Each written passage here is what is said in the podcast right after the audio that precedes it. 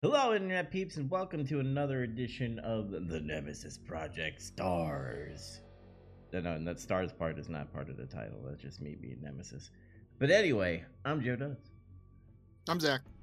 And we are here because we both played Resident Evil 3 Remake and we both played the original Resident Evil 3 just so that we can do some comparing. But, uh, before we get into that, Zac, how you doing? I'm doing just fine. What games are? I, I guess we could kind of like throw this in there. Are you still playing some Final Fantasy? Yeah, I've I've gotten back to it now that I've finished up my assignment. it's like homework and shit. well, I assigned this homework to myself, so. And then, then I assigned the uh, the homework to me too. So. Ah. Uh, anyway, I what I've, I've been playing a lot here on. Uh, by the way, we are streaming on my channel, which is on twitch.tv slash joedubs35.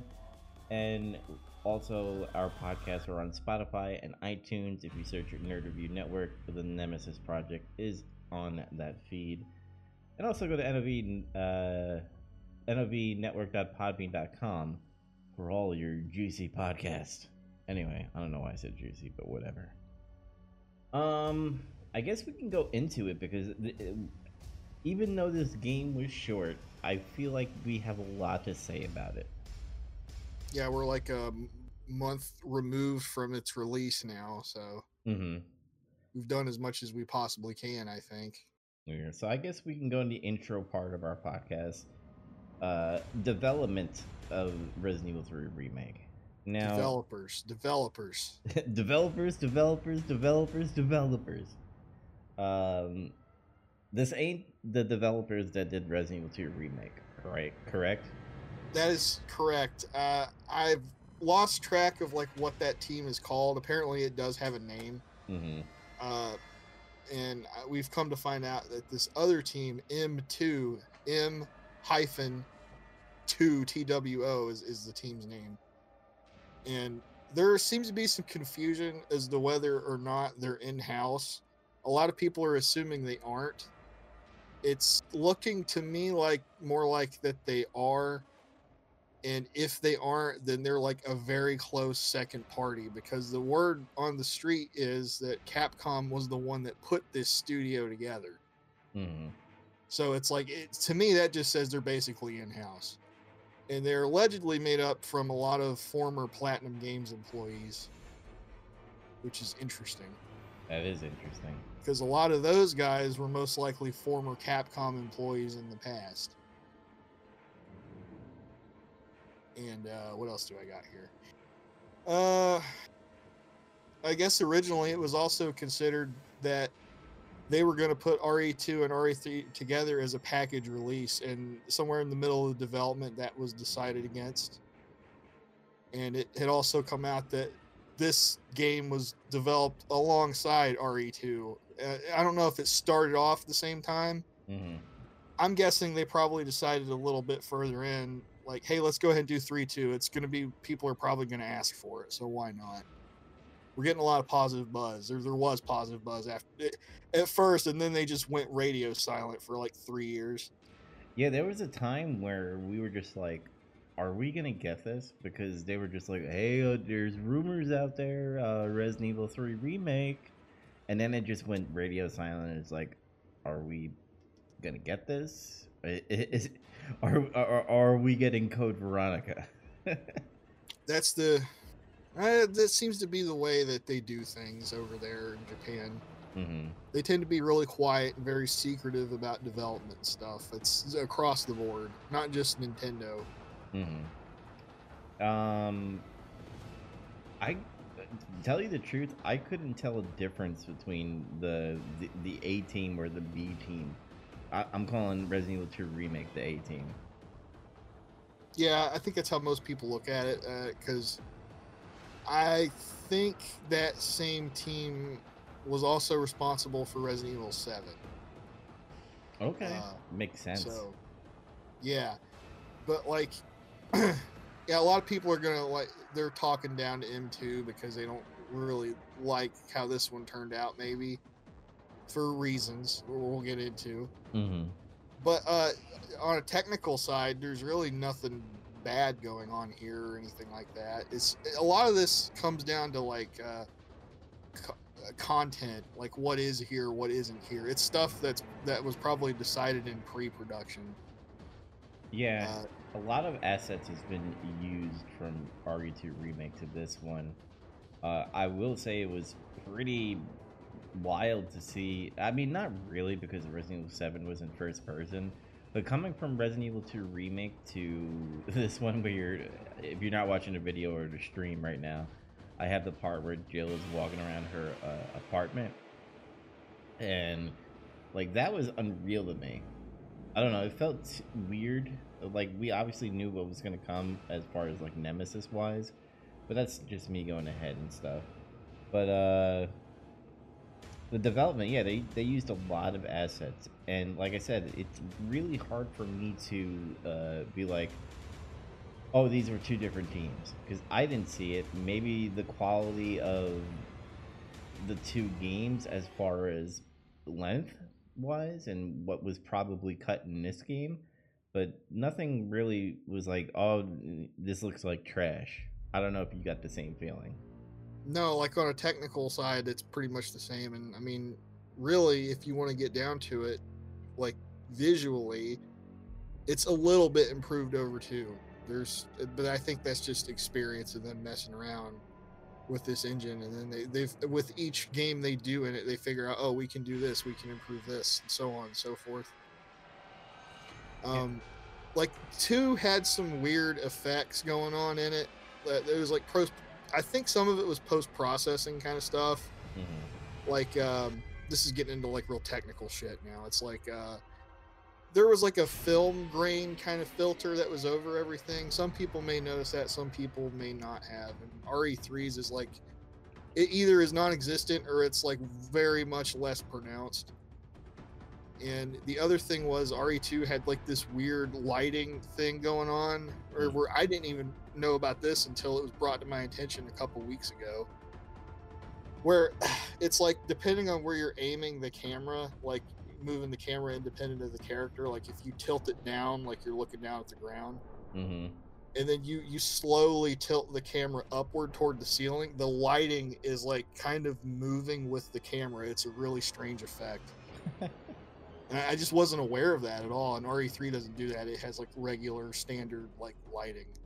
yeah i was actually watching uh the spear hunter i don't know if you follow her on youtube she does a lot of resident evil uh, or survivor horror uh videos on youtube Yeah, I like her. and our friend Nick Apostolidis was on there just chilling with her, and they were playing Resident Evil 2 remake, and um, it was you could definitely tell the difference graphically that Resident Evil 3 is much better Mhm. as far as lighting, as far as models, as far as uh, even the enemies. I believe look better. Like the zombies, I felt were a lot more detailed compared to Resident Evil 2 remake. There's yeah, yeah, so, somewhat. There's some give and take on that one that I'll get into a little later. Okay. Um, I, I also noticed that weird sheen effect was either gone or it was a lot more subdued in this. You know what I'm talking about, don't you? No. Or, like in everything in Resident Evil 2, like all the surfaces, it was especially noticeable if you were in the main hall of the RPD. Had like this weird reflection kind of effect on all the walls and everything. Oh yeah, I know what you're talking about now. It didn't seem natural. It was like everything had like a weird sheen on it. It really reminded me of like in um is that the seventh gen of consoles 360 PS3? Yeah, I always get my generations mixed up. I believe so. I, I I forget too. So if if you remember back then when that we first started kicking that one off, they really started playing with like reflection effects uh, on that hardware. And if you can think back and like to really old games like Condemned or like Perfect Dark Zero and stuff like that, they would do these reflection effects and they felt a lot like that, like really early reflection effects on like the 360 and stuff. And I was like, oh, like this is the only like thing that they did in RE2 that I was like, this doesn't look good. like, I think there's a way to fix that, like on the PC version or something, of course. Oh, I just noticed something that I should have done. Uh, I didn't really read the documents, so you're gonna have to. yeah, I kind of bum rushed the documents because I felt like they, they they they didn't catch my interest this time. But I we'll get to that. Oh, okay. Well, that's fine. Um, do you have anything else about development wise? Developers, developers, developers. No, I. uh It seems like we're probably not going to learn that much about this right now. Mhm. Again, Japan's usually very secretive and stuff, so a lot more information will probably come out later over time. I uh while we're on the topic of developers, there is a guy who's been like a long time Resident Evil fan on the internet that's contributed a lot to the community. Mhm. Um, I forget the dude's real name, but his handle on GameFAQs and stuff like that is is CVX uh, CVX Freak, Code Veronica X Okay. And like he's known for doing a lot of guides and stuff on there but he's uh since kind of transitioned into like writing a pretty detailed book about like the development cycles of like the Resident Evil games up to a certain point and he crowdfunded the book and I guess it's going through. Oh, nice. You got to give me the link on that. I might buy it. Uh yeah, I think uh uh, Spear Hunter actually plugged him a couple times on her channel. So, like, somewhere on one of those videos, she plugs him in different ones. You can find it through there. hmm But Speaking, yeah, Speaking of Spear Hunter, she I don't know if you watched her spoiler review. I I- have. Okay, we need to discuss that when we get to that part because she brings up a lot of fucking good points that I didn't even think of. So, All right. I guess we can move on to the differences between Resident Evil 3 Remake and Resident Evil 2 Remake. And that is you have dodges and and punches. There's, oh, yeah. Carlos can punch people or like shoulder block them hmm to, to stagger them, which is cool. I kind of like that because it's, it's like you can just move past them, even if you fail the dodge, so to speak. Yeah. Um, and Jill rolls, or like if you hit it right, she does the. I call it a critical dodge. I don't know what they actually call it, I, um, I guess you could call it a critical dodge, but uh, can we, uh, full disclosure, as AJ says it in the chat, by the way, full disclosure, the dodge button didn't register sometimes. Am I the only one that uh, noticed that, or I just suck? I think uh, I, I don't know what's what actually is going on with that. I think it's a lot more responsive than in the old game. Um, I, in my experience, it's been as I've played the game, I've gotten better with it, more consistent. But there are certain enemies that are easier to dodge, and then there's ones that are really hard to dodge. I feel like.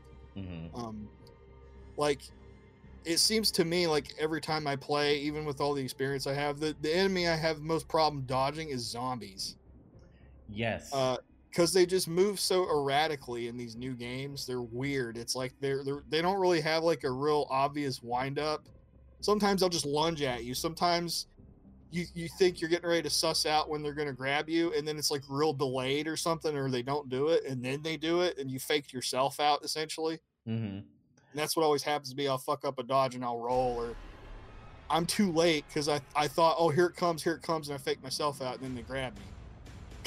it's just, but like dogs, I've I I think I've dodged dogs like just a couple times. They're too fast to Mhm. dodge. I feel like almost. Um, hunters, I've got pretty good at dodging. Lickers, I can dodge pretty well. Nemesis, I got to a point to where I could dodge him pretty consistently hmm hu- humanoid nemesis and even the the uh, monster nemesis. Um, I'm trying to think if I'm forgetting any enemies. The drain deimos, that's kind of 50-50. Um, the oh the hunter gammas, I don't even bother dodging because it's not it's not about dodging them. Yeah, those hunter gammas, um, I call them cummy hunters because they're all white. um, I hate their one kill thing where they just chew you up and all that stuff. One hit kill. Yeah, I I don't like that. And where it's placed in that uh, game, I I don't know. I, I just I- didn't, I didn't dig it in the sewer. at the time, like when you're going through there, you're kind of unequipped to deal with them, Mm-hmm. especially if you spent a lot of your your shotgun and your grenades. And yeah, you're going to be at a disadvantage when you go down there. Yeah. But uh, I've found that uh, at first I was going the wrong way every time I would go down there. Mm-hmm. I would go right. Like that first time it gives you a path to choose, I always went right. Yeah. If you And go then, like- if you go straight, you get a, a fucking rock uh, grenade launcher. Yeah, you get the grenade launcher immediately with two flame rounds. You should always go straight. That's going to help you. But um, like, uh, yeah, those. I guess that's going to be a running theme from now on. It seems like because the the Resident Evil Two had the Ivies, the one hit kill monster was that. You could get out of it if you had a defense item though. It was just as long as long as you had a defense item that grabbed you, you could escape. If not, then you were dead. This one, if you just get let it get close enough, you're dead. mm-hmm. There's no way to escape. I guess you could try to dodge it, but I've noticed sometimes they still charge forward when you dodge, and I don't know. There's a stun. I, I wouldn't call it a stun lock, but the recovery from the dodge maybe sometimes it seems like you get caught in it. Um, what else? What other differences is there? Oh, there's no defense items in this game because there's dodge, Mm-hmm. and the knife is unbreakable now. The, Um, the, the the knife though, uh, again, doing the zombies. uh, Here here's my thing. When it, when the zombies down, I'm stabbing like you know I'm I'm cutting up steak. But I've Right. noticed I I noticed if I cut them in the face, they get killed quicker. Am I doing it right? Because every time I try to cut them up like everywhere, they still get up and still grab me on the ground. Which, by the way, I fucking hate. I despise that they can grab me on the ground. I think they could do that in the last game though. But I felt the knife was stronger in the last game. Uh, it is and it isn't. It's th- this has a lot to do with the uh, one, yeah, what they changed with the knife. Two, how Jill attacks with the knife because she attacks differently. hmm And then three, this also has to do with the gore mechanics on. What the are you zombies they buying? Actually, change and tone down in this game compared to two, which is another difference with the zombies. By the way, uh, I just got alert. Uh, Kelly gave us bits, by the way, and all, all I heard was the merchant from Resident Evil 4 go, What are you buying? and scared the shit out of me. so I got my alerts going. So if you hear that on the podcast, everybody, uh, it's just alerts. You know, get over it. Thanks But- for the bits, stranger. Stranger. uh, Um, Where was I though? Yeah, the, with the knife. Uh, like, okay, in my experience when I've used the knife, um, I don't think it really matters where you stab these guys. I, I th- it might do a little extra damage when you do the head, but I kind of figured out a uh, a pattern where it's like I'll stab them a bunch and then just kind of back off. Mhm. It's best to just do that, back off, wait for them to get back up, and maybe try to shoot them again. If you get real, if you're real fancy, you can knife them when they're standing up. Yeah. But uh, like Jill attacks differently with the knife. It's not like the big wide slashes. She stabs, and uh, she also has like a kind of a retreat attack where she'll like kind of stab them and then hop back. hmm uh, and that's kind of useful too if you know how to use it. It's kind of weird how to execute it. I've, uh, it seems like you're you if you hold back and you do it, she'll do it, but sometimes it doesn't work. Yeah. Um, eh, but you can't dismember zombies with the knife anymore. It's just not possible. Even with Carlos, he can't fucking do it, and he attacks the old way with the knife. hmm And, so no more of that, like cutting their hands, cutting their legs off, and all that. You got to shoot them. Yeah, it, it makes knife only runs harder. It does. The other thing too is like the, the gore system's nerfed in this. Uh, this was something I wasn't aware of. Just because I would always dismember the zombies with the knife, and I don't I don't aim for the random body parts with guns. Just the head and the center mass usually. hmm Um, but in it was demonstrated like somebody in two was shooting somebody's arm and shit with a handgun, and like their arm would slowly kind of rip apart like all the tendons and muscle fibers and shit are tearing. And Yeah, it just kind of drops off. I didn't notice that in this game at all. Yeah, and in this one, the part just kind of explodes off. it's like a little lamer. Yeah, it- Uh, it's like, oh, okay, yeah. Why? Why would they do that? Uh, maybe they wanted to make it more gorier Mm. in the um, what do you call it? The uh, I guess survival horror game. This was, excuse me, this was more actiony than Resident Evil 2 remake. It is. That's kind of in line with the original 3 2 in a way. Um, I think they did it this way because uh, the running theory is there's more enemies on screen than there was in two. hmm Usually, like you go in a room in two, usually there's like maybe three to four zombies in a room or area or whatever. In this one, you can go in an area and there's like eight or nine or something, and they're just kind of scattered. hmm So I think it that just has to do with maybe uh, RE engine and maybe it can't trying to do do all this and then do all the the pretty graphics and then on top of that process the the really realistic gore effects and shit of the parts falling off. I think it might be just too hard, Yeah. possibly. I'm trying, to, Um, trying to think what else. Uh, Oh, Barry! holy shit! I got scared. That again. was too close. You were Somebody almost a gave jibble sandwich. You're right. Barry, thanks for sa- Somebody got a sub, by the way. so, Oh, cool. yeah. Um, the, all the other things are kind of like small after this, like even smaller than this. Like, did you did you notice the characters move faster? Yes, that's that's one thing that I uh, I've I've noticed. Probably because isn't the original it felt a little more faster than the uh, the other counterpart games?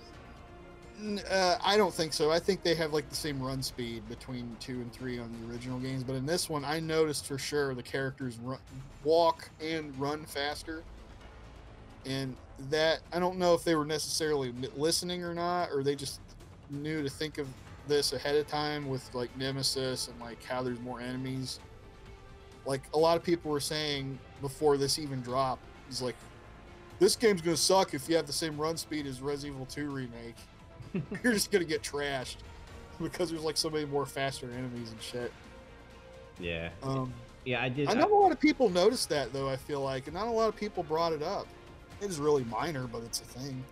hmm Um, I I do. Uh, what I noticed more while I'm looking at my own footage that I'm playing right now is the uh, the movie posters and all the advertisements, the fake ones that were in this game compared to uh, RE2 remake.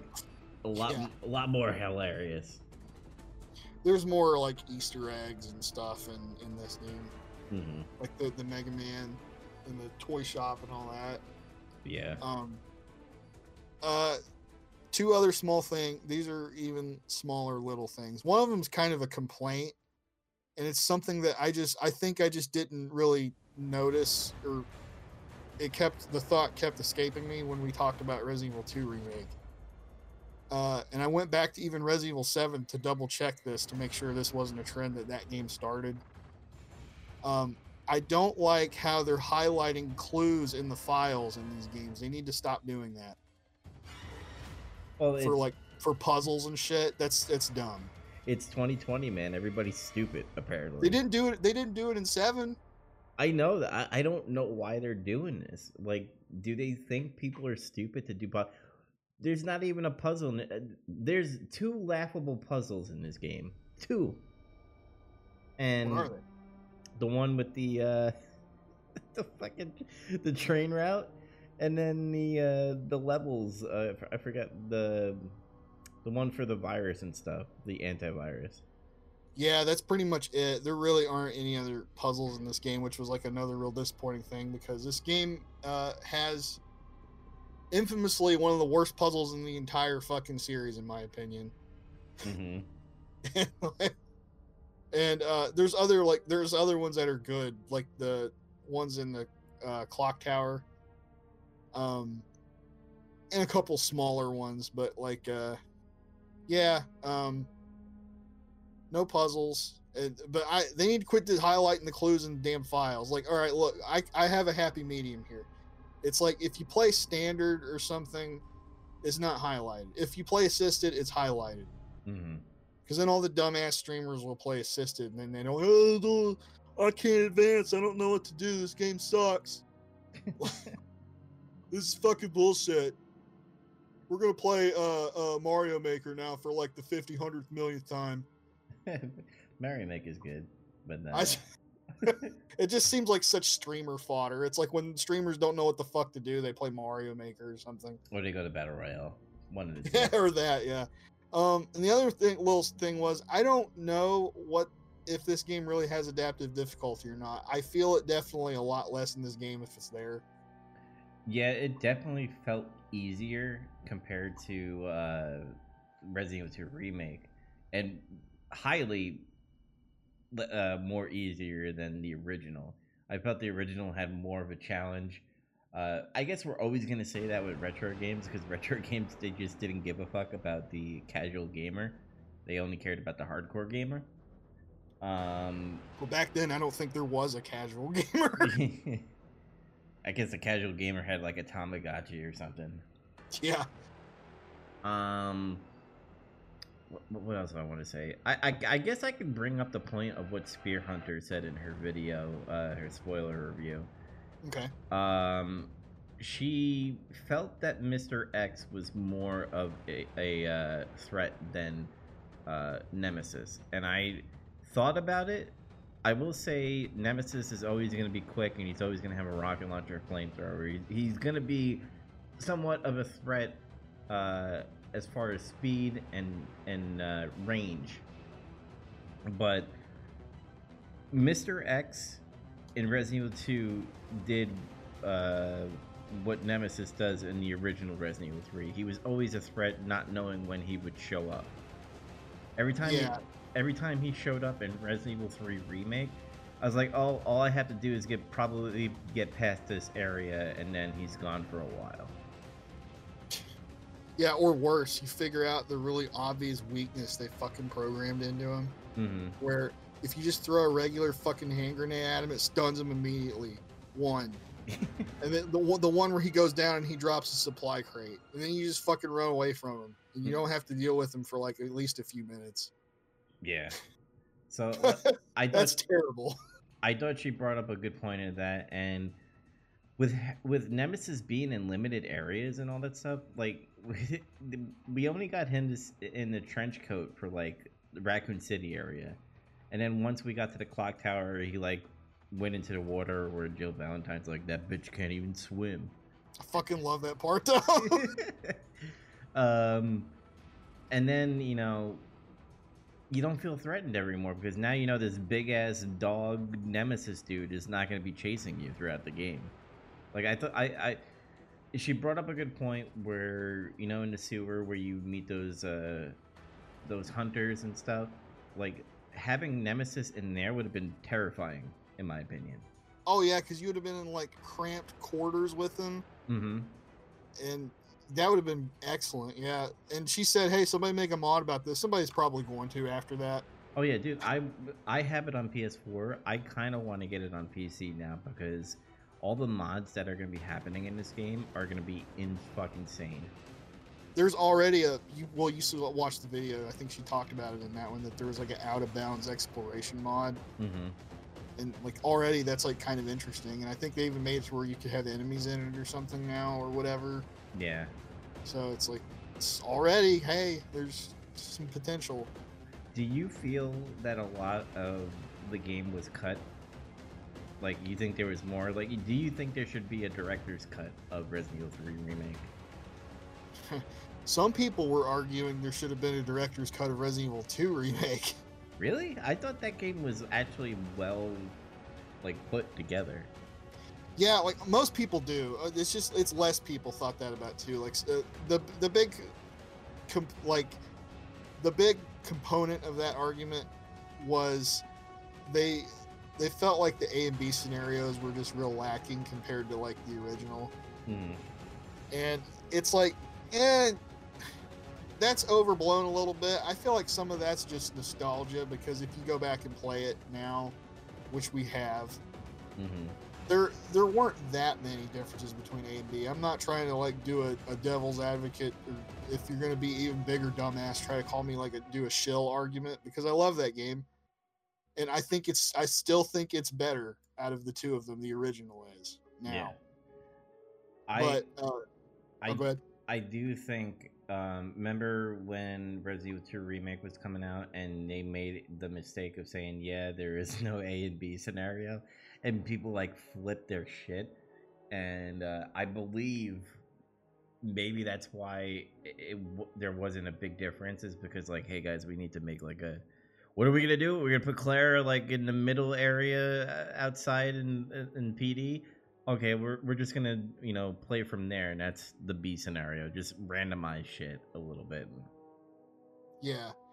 Uh that but that was always the big crux of that argument for a director's cut. It's like do better A B scenarios. Add the, the dumbass spiders that only appear in one area in the entire game.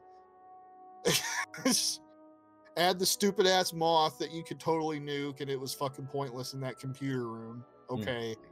Just what the, the dumbest shit. In this one, they did cut a significant amount of stuff that was in the original actually. yes like the clock And- tower yeah so this is getting well we might be getting a little ahead now but i guess you want you want to talk about the acting? That's that's in our old format before we start really comparing three three and new three. I guess we could talk about uh the main two uh the person that played jill valentine was nicole tompkins. Uh i I gotta admit, in the beginning, I wasn't digging her because I was like, oh, she's always fucking pissed off, and then she like grew on me a little bit, and I correct me if I'm wrong because I'm still, I still get I'm deaf tone when it comes to this. Did she seem pissed off at Umbrella Umbrella in the original? yes. Okay, specifically the same it's the same scene even sort of. It's like when she first meets carlos hmm and then he's like, "We're with the umbrella by blah blah blah," and then she goes, "Umbrella," and then she goes like, "They're the ones responsible for this whole mess in the first place." Like she's she's mad, and then in this one, she's also mad at the same exact con- conversation, just written differently, yeah, and she's also a little bit more snippy. And at first, and I don't, and it's like honestly, considering what's happened, like, can you blame her? Like, yeah. I, I it's like she she survived a fucking nightmare incident uh, and is like apparently has some kind of like fucking anxiety about virus shit and i guess i don't blame her either. I, I, she's on edge. I, uh, I always laughed like when Carlos was hitting her on her like in the beginning, and she's like, "Fuck you," and I'm like, "Oh, dude, he's, he's, he's just a guy, you know, getting a paycheck from Umbrella." And he, he thought that he was saving people, literally, and until he found out that they were capturing and killing and stuff. well the the good news is is that that develops and over time she softens up on him and actually trusts him and vice versa he respects her more and shit Oh, dude, I love Over- I love Carlos and Jill. Uh, probably best couple of 2020 confirmed.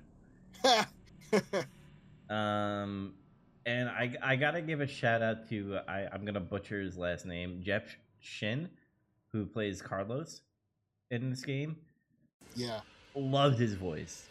I thought he did perfect. And uh, when I saw Carlos's moppy hair, I was like, I don't know.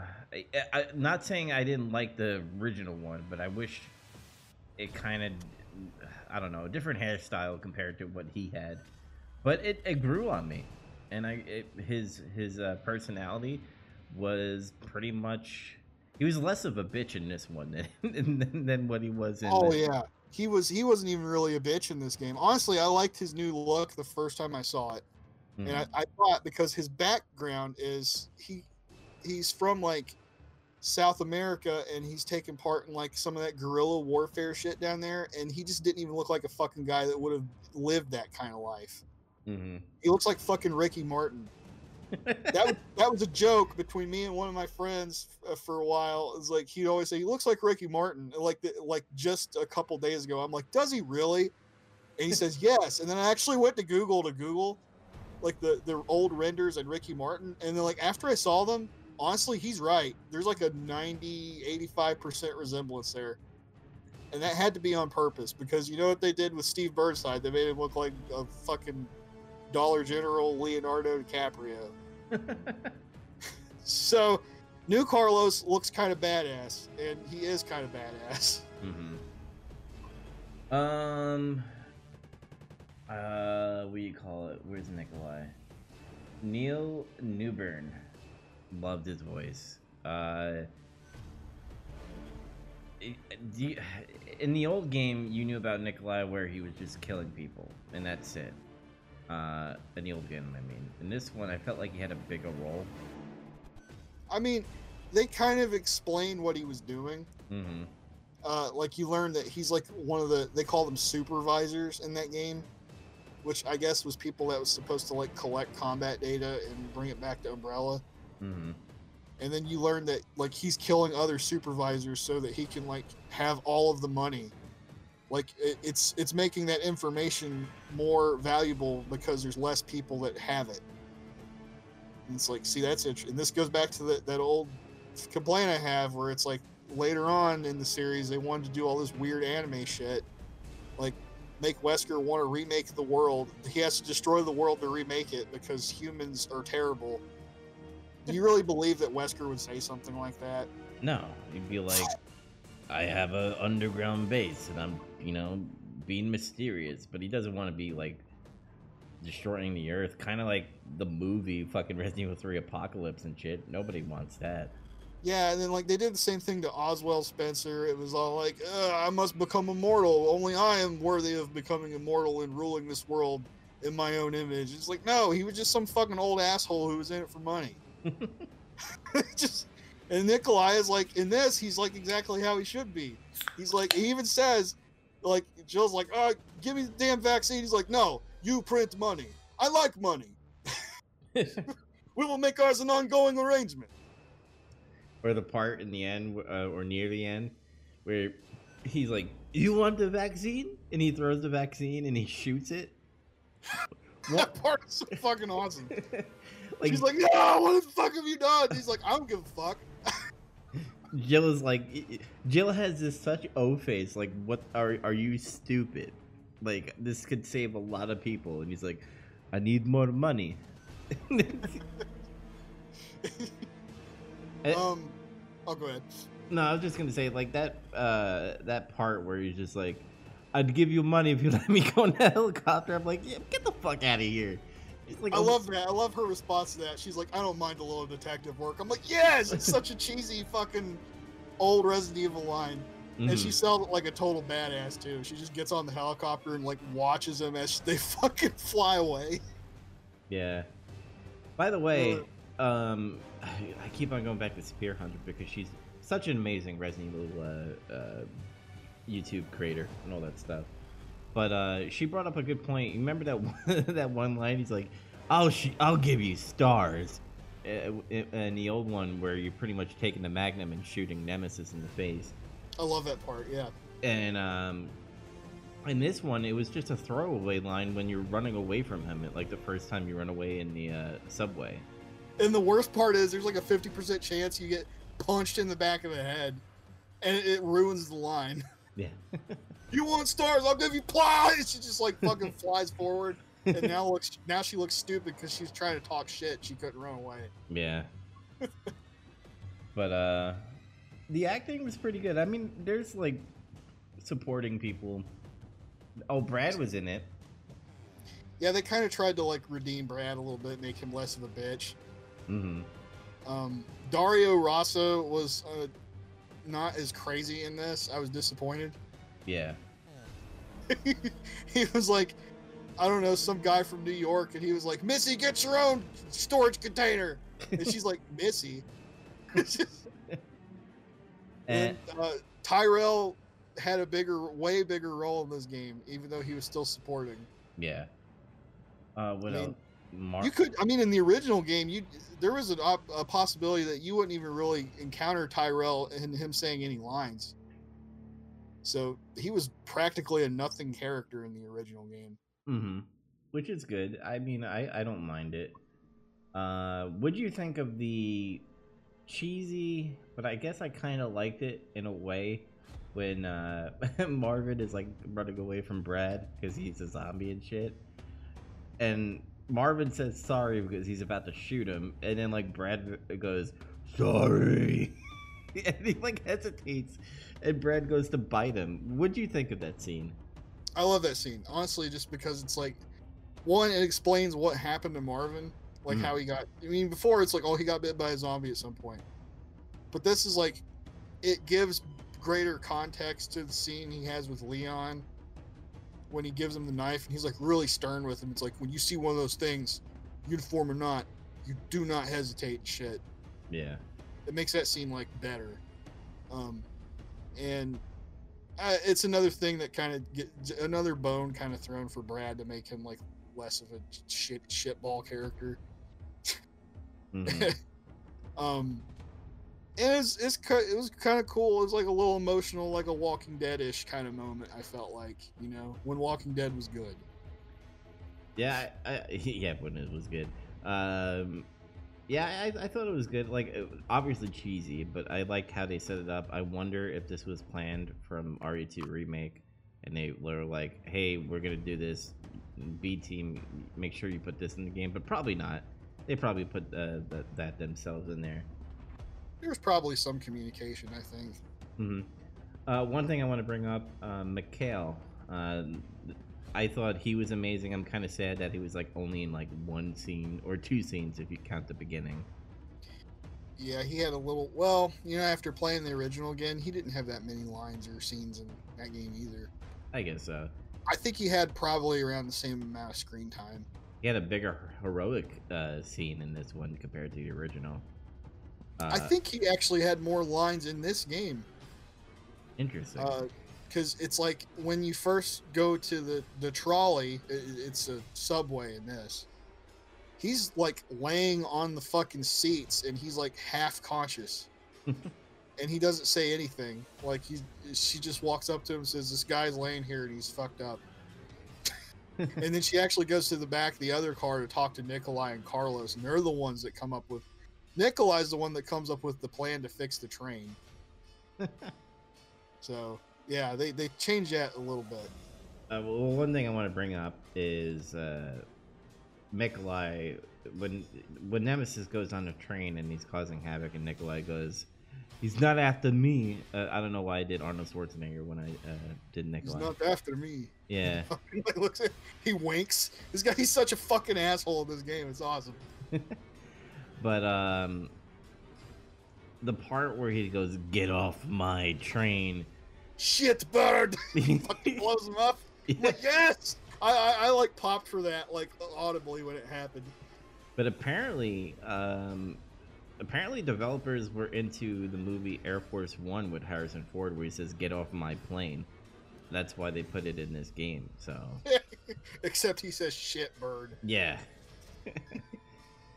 but Did uh, you notice in the second to last boss fight, Jill would sometimes yell shit bird at him? hmm Sometimes she does it, and then sometimes she doesn't. I don't know what prompts it, but it's it's interesting. Yeah. I that's all I have for the acting. Do you have anything you want to point out? Um, no, just kind of props to everybody. Everybody did a good job. There was no suspect uh, parts. Um, Kendo had a good s- uh, scene. Some people feel like it was a bit of a, a tease of blue balls a little because it, it was like the same kind of scene, and it was like we really didn't in the second game, and we really didn't get anything out of it. Um, What did they want? Like, I don't get it. I d- yeah, that's what I thought too. I'm like, what do you got? I mean, this is before Resident Evil 2. What are you expecting to be different here? Were they Um, were they expecting him to be like, you know, since my uh, daughter's dying, uh, she could wait in here when she turns to a zombie. I'll join you, Jill. Like, what what the fuck were they thinking? He's not even a a big character in Resident Evil 2. No, he wasn't. He never was. And like maybe they wanted like more of a confrontation. Like maybe they wanted Jill to be a little, like a little like I can help you. What's up? No, no, no. And he, maybe just more of a longer conversation. I'm not sure. Mm. Um, I liked the Nathaniel Bard dude, that asshole doctor. He was funny. hmm Um, yeah, I I don't know. I don't really have much else to say.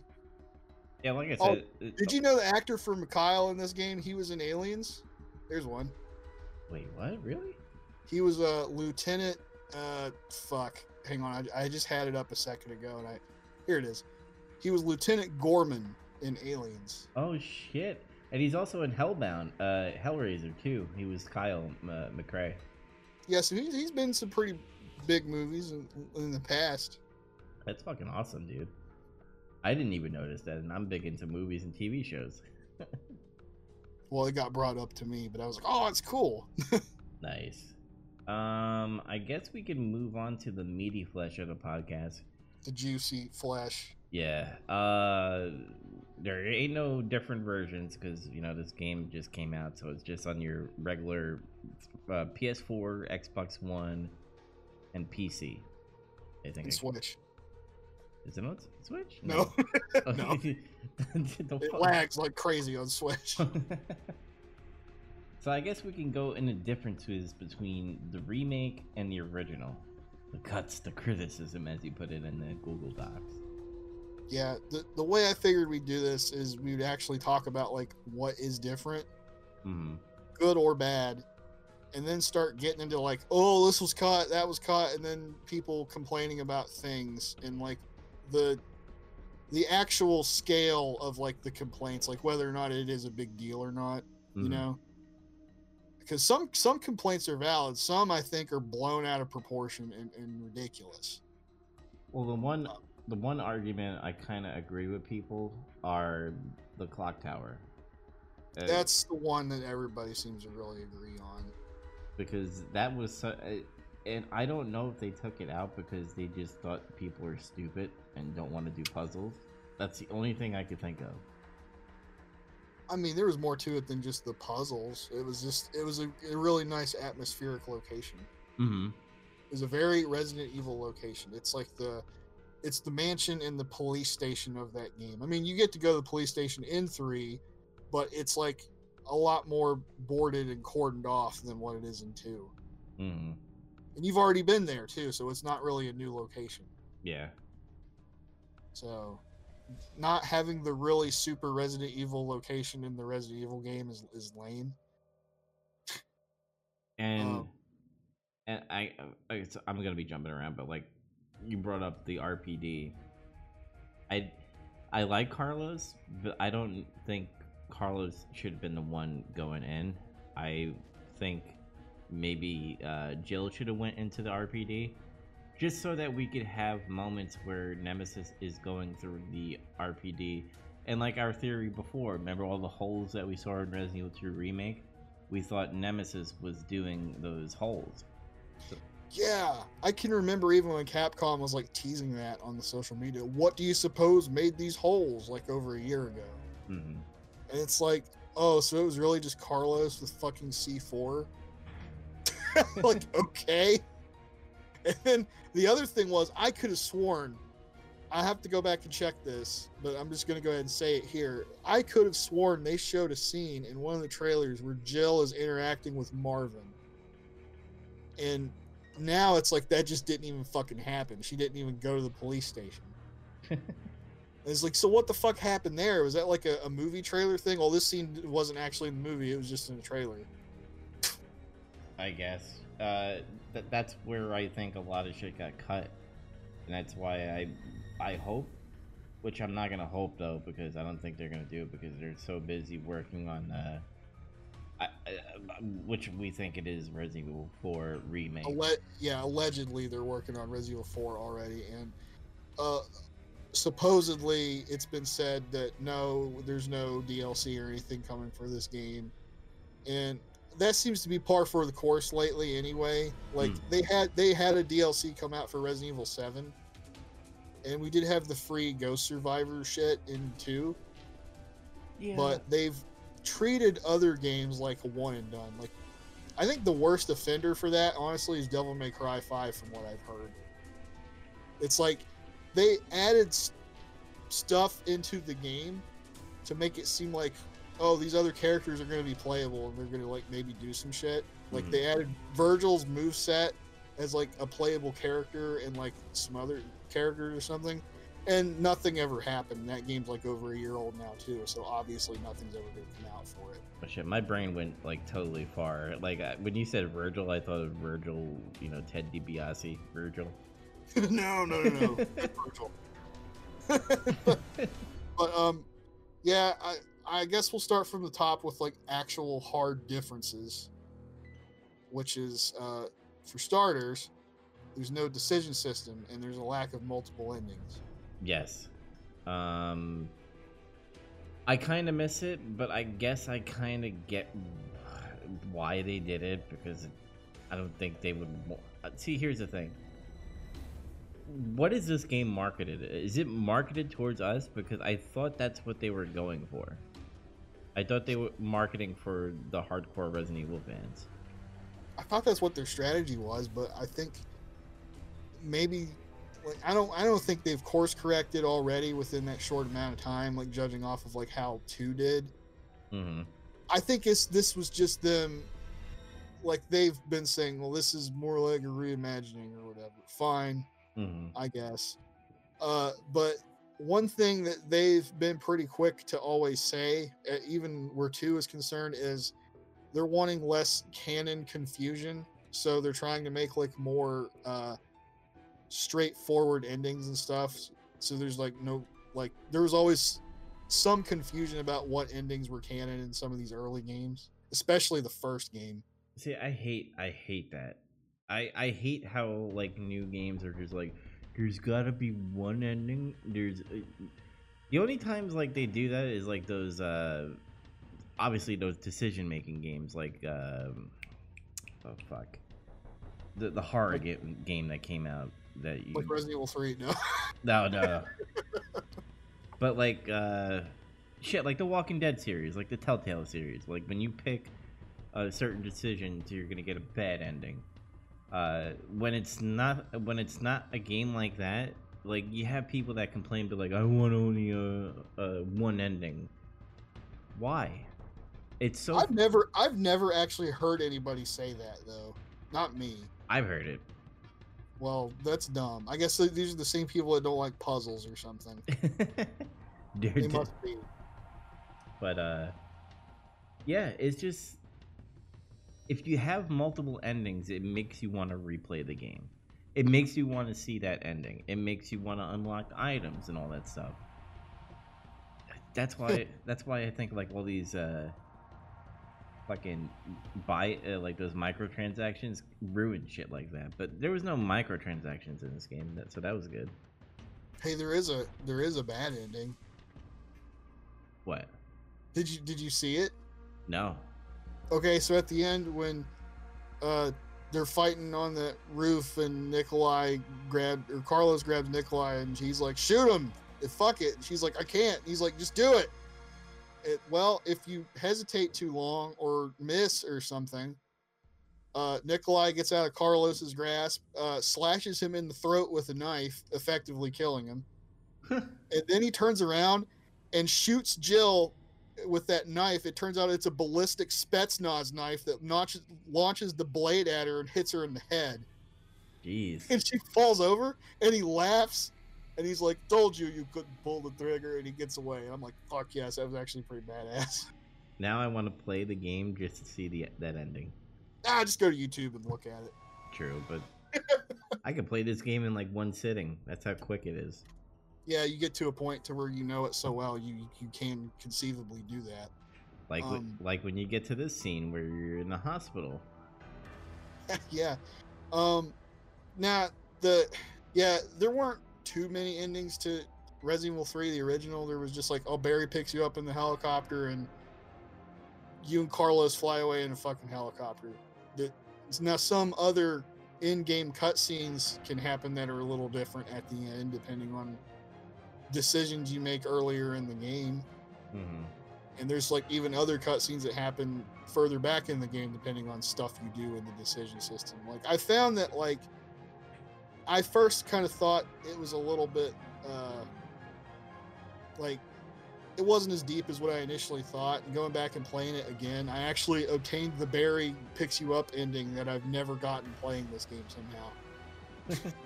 I was like, oh, I did get a different ending. I I did see some different cutscenes this time. And I was like, oh, okay, so uh, maybe there is something to this. It isn't quite A B scenario like Resident Evil 2, but there is still some substance to it. Yeah, well, it makes you like when you play the game and you want to get, uh, you're striving to get that battery uh, ending. Like when you get it, you pop for it. Like you go, yeah, fuck yeah, I did it, and all that stuff. I did. Yeah, I didn't. I'm fucking terrible at games. Uh, but um, when you, when you when you strive for that and you're trying to get unlockables, it, it feels satisfying. Uh, and, and Resident Evil Three, I just the only thing that you do is like when you beat the game, you get points and you could buy like these extra items, which I guess we'll get into later when our with the unlockables and stuff. But that's the only replayability I could think of. Well, there's the extra difficulty modes that change the game up somewhat, um, which yeah, we'll get into that later too. Mhm. But uh, the other things is like there's no epilogues, which is you unlocked one every time you beat the game, and it explained what happened to like a main character in the game Mhm. after Resident Evil one, two, or three, uh, which is kind of cool. Um, extra costumes, there's a severe lack of that in this game, especially when three was known for having so many. Yep. uh, they just they have the stars outfit which was like yeah people wanted that and they have the original re3 outfit although they fucking play with it a little uh, i guess to make it not as offensive or something Oh, like because of the skirt, like there ain't no Yeah. pan- panties. There's like a shorts under the skirt. yeah jill wear uh, it's actually a skort i think is what that's called it's like you're wearing a skirt but it's actually shorts uh, it's a weird nichey article of female clothing but um yeah it's weird uh outside of that though it's like you guys didn't even make like a costume pack you wanted to like fucking bilk us over. Like you, did, you didn't even think to do that at least. Like i would have bought it and all these dumbasses that would have complained about it would have fucking bought it. Hmm like, like you didn't want to put in a regina outfit to tease dino crisis or something? Like come on. I, I'm I'm I'm gonna say this, even though they do surprise us sometimes. I don't think we're ever gonna get a Dino Crisis. Yeah I, I really want that to happen but like i don't know judging by the direction they're going in hmm Although they've said like, "Oh, we're going to remake a game nobody expects," they did say that a year or two ago. We'll see, I guess. Um, Well, if they're doing Resident Evil 4, I didn't expect that, so they yeah, they, they win. no- none of us did, I guess. um, no mercenaries, which that's another kind of big sticking point about this game. Yeah, I I guess maybe to put Resistance in there, but wh- whatever. Yeah, it's another topic of discussion. I didn't play that, by the way. So You didn't? no, I didn't. I played a little bit of it, but yeah, I, I feel like we're not going to have that much to say about it because of that. But uh, I don't understand why Capcom's scared of like doing the extra battle modes with main characters. This is like two games in a row now where they've done this. hmm Like in the, in Resident Evil 2, it was like okay, we don't have extreme battle, which was not an original feature of the game. That was something they added in later versions. Um, but they did add Fourth Survivor and Tofu Survivor, whatever, and they gave us Ghost Survivors, which is kind of like battle mode a little bit. Mm-hmm. Ran there. Uh, I also found out there was a randomizer in Resident Evil 3, and I wasn't aware of it because it was apparently not advertised. Yeah, I, I heard about that as well. Which, As I, I never knew. hmm But like playing this game, and after I, I, I learned that, I remember the last time I played through this, I think getting footage and shit for when we talked about the original game. I had noticed um, the sh- there's like a shutter you can open uh, out back behind the bar in the early part of the game, like when you get a crank. Yeah. And there's there's ammo in it usually, but or actually it's like gunpowder. But the last couple times I've played, I've noticed like oh, it was actually grenades for the grenade launcher, not gunpowder. Or uh, there was fucking herbs in there or first aid sprays. So that actually changes. Um, and the enemies change too. Even like if you die and you fucking reload the game, it'll change like what enemies are in that area. So. It's actually a little bit more random than the randomizer in Resident Evil 2 on N64 is. Jeez. So that's adds something to the game in my opinion now. That's good, but like, isn't that like uh, Inferno mode or something? Mm, no. I don't think now I haven't played Inferno mode, but like I- I feel like Nightmare mode got oversold by like how th- this is the true version way to play the game and it changes it so much. I feel like people really oversold that after having played it. Mm-hmm. Well, hard, Um, hard, hardcore in Resident Evil 2 remake felt a lot more harder, and uh, harder on that game compared to three. Because when I played on hardcore on on three, I was like, this, this is fucking easy. Hardcore in Resident Evil 2 is weird because like I felt like in some ways it was harder and in some ways it was easier. Oh, Like you, you have less space, so you have to contend with like more item juggling and shit. Um, but ink ribbons. ink ribbons, which I like that though. I, that was great. Yeah, I don't know why they took it out in this one. Yeah, there was no. That's another thing they they took out was ink ribbon. Um, there was more tension added from the ink ribbons, and uh, it felt like enemies would take a little bit more damage, and you would take a little bit more damage, but that apparently there was still adaptive difficulty at play, but there was less variance to it in hardcore. hmm So it just felt more like a static kind of difficulty that wouldn't just wildly fluctuate, you know? Yeah. And that's where, it, in my opinion, it feels like it's also a little easier because you get, you, there's more, you know what to expect more going in every time. Anyway, though, um, Puzzles What? more in original compared to we'd already talked about that. definitely more puzzles. I mean, there's not much to get into other than talking about the individual puzzles, and there's no point. Yeah. Um, lack of advanced ammo crafting. I was kind of hoping this would make it in, and it didn't. Nope.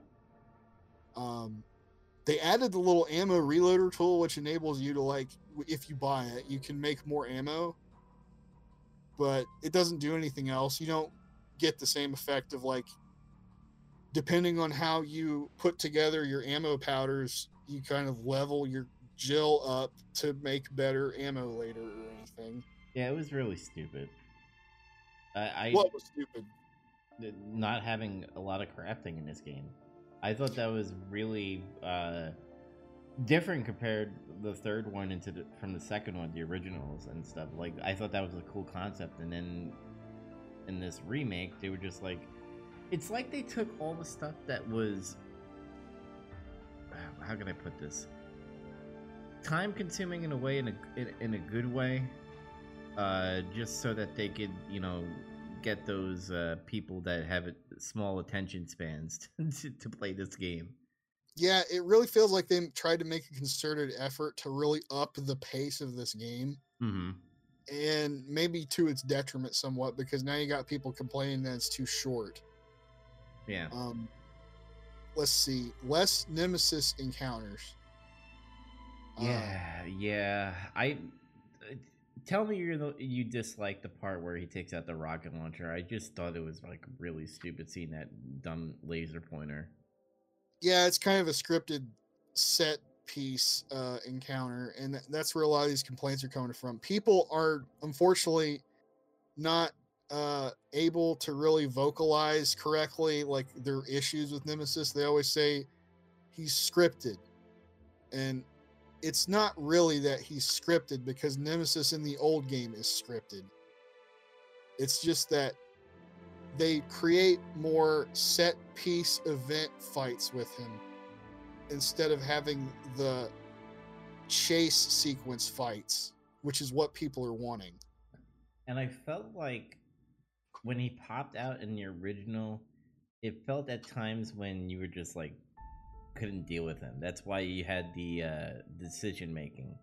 Like if you didn't prep for getting up to that point, then your only option was to run away from it. But if you prepped up, if you kept your bullets and certain ammos and stuff, to like for example in the beginning part where uh, Nemesis kills uh, Brad, and you could either deal with him or run into the RPD. But if you gathered all the right ammo and stuff to fight him in the uh, courtyard, then you could do it.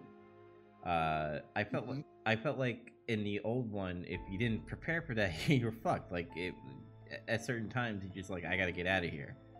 In the remake, it just felt like, like I said before, all I gotta do is get down to this hallway, and then he's gone for a while. Yeah, that or just throw a grenade at him and fucking just forget about it. I still can't believe they did that. hmm It's, it's like, okay, if you don't want to deal with him, just throw a grenade at him. It's like, what the fuck? You guys trivialized him just by making him go down with one grenade. Uh, and like, I think yeah, they- gave, they gave you an out for it in the original game. You just say, and you like run away from him. But the thing is, is he would still, uh, uh, he'll, he'd still harass you if you ran away. Mhm. like in the police station and shit is if you could down him it's better to down him because then you don't have to worry about him at all for a while. Yeah. so there's still a downside to just running away. Uh but like in this it's just i'll throw a grenade at him and if you can't then you probably get fucked up a little bit depending on the difficulty you're on he might kill you. Hmm but still it's not that bad. And i feel like people complaining about mr x had something to do with this Thank you for bringing it up because that was gonna be my next point. I think people that were complaining like, oh, you know, Mr. X is walking really fast all the time and chasing me, then run away. And oh shit it's a fucking survival horror game it's supposed to f- fucking give you anxiety Well, that's why I felt like it, back to Spear Hunter's comment. I feel like Resident Evil, uh, Mr. X was being Nemesis, and Nemesis was being Mr. X. yeah they they switched roles that that seems to be something a lot of people agree on too with these games hmm mr x became a lot more cool and meme worthy where nemesis was before and now nemesis is not he's kind of forgettable now compared i still like the i do like the the one time where he does chase you around like in the old game and i wish there was more of that hmm i feel like if there was people just probably wouldn't bitch like if, that, if they just had two more instances of that i don't think people would complain yeah. Um, more stuff with Carlos, which is cool. You know, yeah, sure, he got the RPD spot. They expanded the hospital part with him. hmm It's fine. Uh, no real complaints there, especially because he's written better. Yeah. Uh, plot and writing is generally better compared to the old one. I think. I think a lot of people agree with that. Oh yeah, I totally agree. because like the, the plot honestly in resident evil 3 compared to 2 is kind of simplistic a little it kind of almost i don't i don't even know if i want to say that i think it's even a little bit more simplistic compared to 1 because in 1 you're kind of also trying to figure out what the fuck is happening there's like this whole mystery of like what the hell is going on here and you're learning it whereas by the time you're playing 2 and 3 you kind of already know what's going on and it's more of a story about like escaping or something yeah. it- along with what whatever other subplots are going on. But this one is just kind of like, old Jill's trying to get out, and there's a monster chasing her, and she finds files and learns shit. And then there's a subplot with the UBCS guys. Carlos is maybe trustworthy. Nikolai seems a lot more trustworthy in the original game than what he does in this one. Yeah. right off the bat in, in this one, you're just like, oh, Nikolai's a bad guy. Like at first, you could probably buy him as the asshole survivor because there's always that in a zombie thing. hmm like he's just like the the asshole of the group who wants to like cause trouble but now then it's real it's revealed he's a fucking sociopath who's just out for himself but like they expand a lot more stuff it's like the, the jill carlos relationship is better in this and Nick, all the characters are better. We kind of already got into a lot of that. Yeah. I mean, Tyrell was a guy that didn't even really have lines in the original game, and they made him like a supporting character. he was kind of cool. I liked him. Yeah, he, He was was, a alright. computer guy. Yeah, he was I alright. like, I like how when, when Carlos and you're doing the hospital thing with Carlos, and he's just like, uh, "I found Bard, but I can't find the vaccine." He's like, "Well, find a computer or something," is what he says. like that's gonna fix it. Like it's, as long as there's a computer, we can find an answer. I do. Um, I do like the part where Carlos is like, "She, she knew it all along, and I didn't listen." And he like, "Fuck!" and he punches the computer. Also, like, like it, that was also funny to me because it seems like he's est- Carlos is established as like the not techie guy, hmm and it- it's just like there's like that door that's like voice recognition required. He's like voice recognition. The fuck sci-fi bullshit is this? Oh, It's like actually what he says. I don't And know. then like you keep fucking with the door, he keeps goofing off with it. I don't know. I don't know if you noticed in RPD, but uh, he goes up to one of the doors, like the spade key and all that stuff. He goes, "This is a weird fucking door." Leave it. you know, like also if you go to the keep out shutter, he's like, okay, you want me to keep out? I'll keep out. He's fuck he doesn't even fuck with it. I love it. I love Carlos. Yeah, it was great. Um, graphics. We, we kind of talked about the graphics. hmm Uh, soundtrack. This is this was a big point for me. I don't think enough people are noticing this. Where one of the kind of weak points of Resident Evil 2 remake was like the original soundtrack is almost non-existent. Yeah. You have to pretty much, and that kind of hurts the atmosphere a little. And what sucks is it's even the original guy that composed the original Resident Evil 2 that did this. And it's like, dude, you don't want to like remix your shit and make it like, you know, modern or something or do a twist with it or something? No.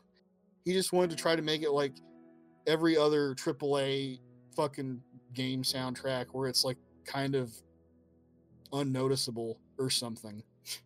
That's why I think like um back to making it casual and not the hardcore. uh, Like, whatever they're doing is just they want to get the casual people, and I guess I I kind of get get what they're going with it. Be like, oh, this is amazing franchise. This is what you know. It's reimagined for what it used to be, and maybe that's what they're going for. I don't know. I don't. What is that something even more casual gamers think about or notice a lot? Is soundtrack.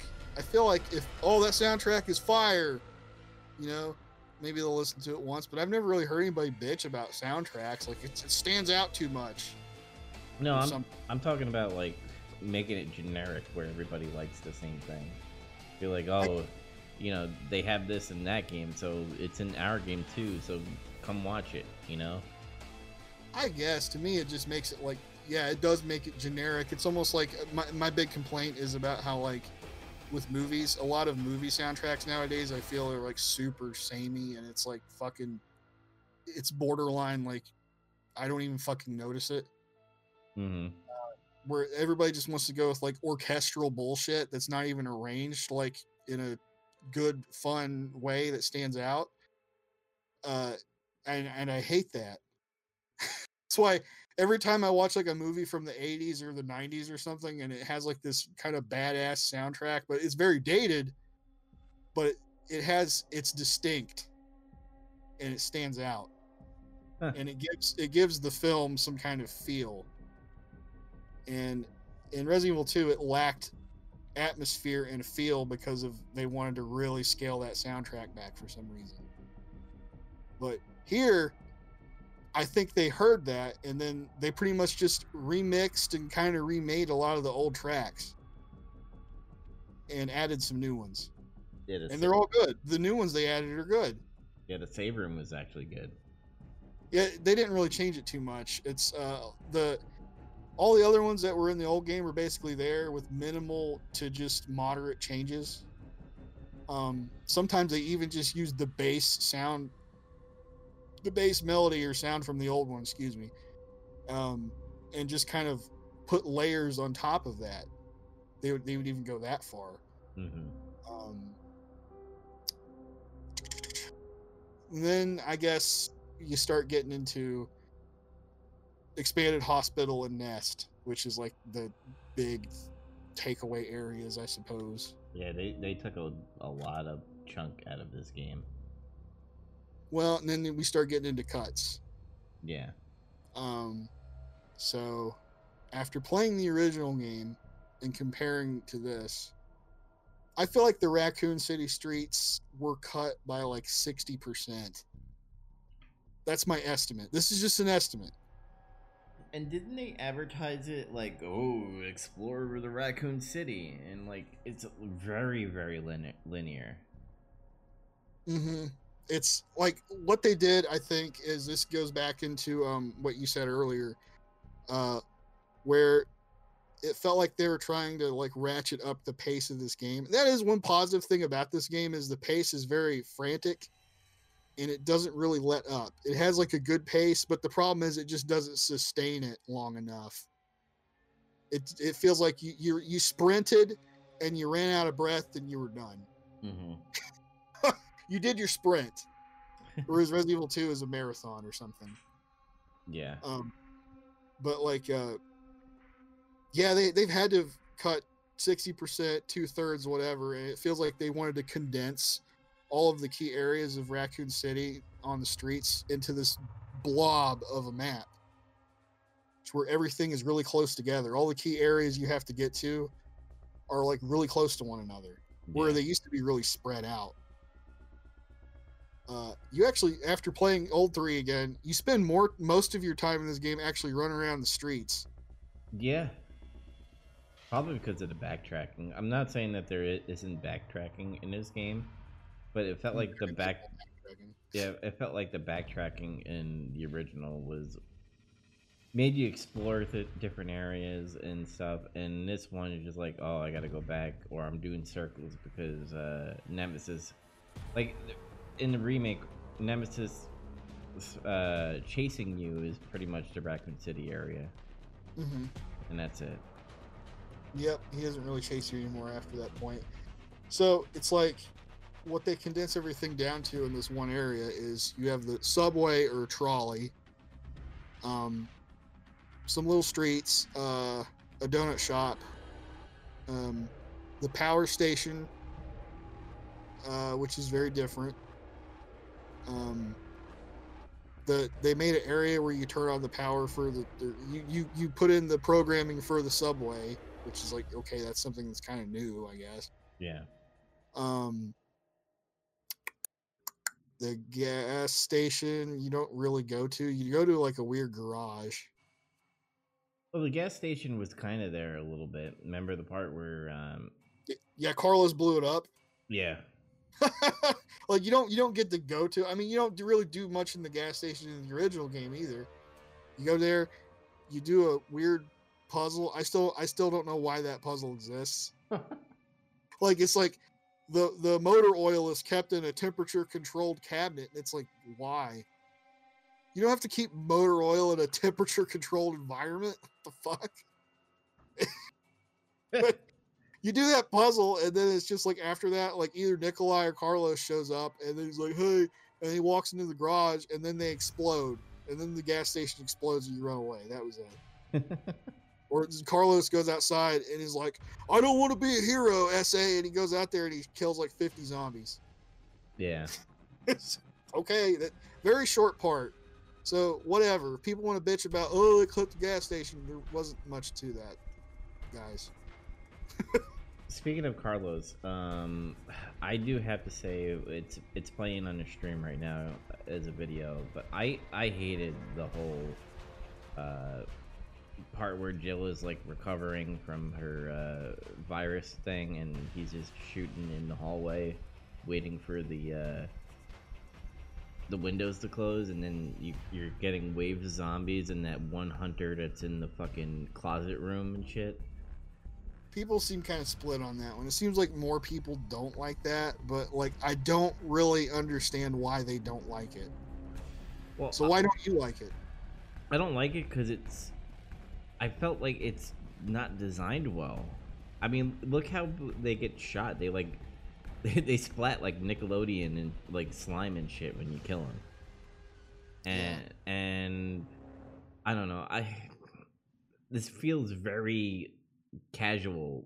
Something like a casual player would want in a game. Like I want more shooting, more waves, like you know the Gears of War waves. Even though that's kind of outdated a little bit. Like I was waiting for like battle royale fucking Resident Evil to happen after I played this game mode. I kind of had fun with it because it felt like a zombie siege, and isn't that like something that happens usually in these kind of settings? hmm Uh, th- yeah, them exploding is like kind of a cheesy, cheap effect, but it's just hey, that's limitations of RE engine. It's either like you don't have this scene at all, and I guess, and people will take that in different ways. They'll say this was padding anyway, fuck it. Then you'll get the people that actually really like that part say, well, that sucks. You cut out a part I really liked. And you can't please anybody.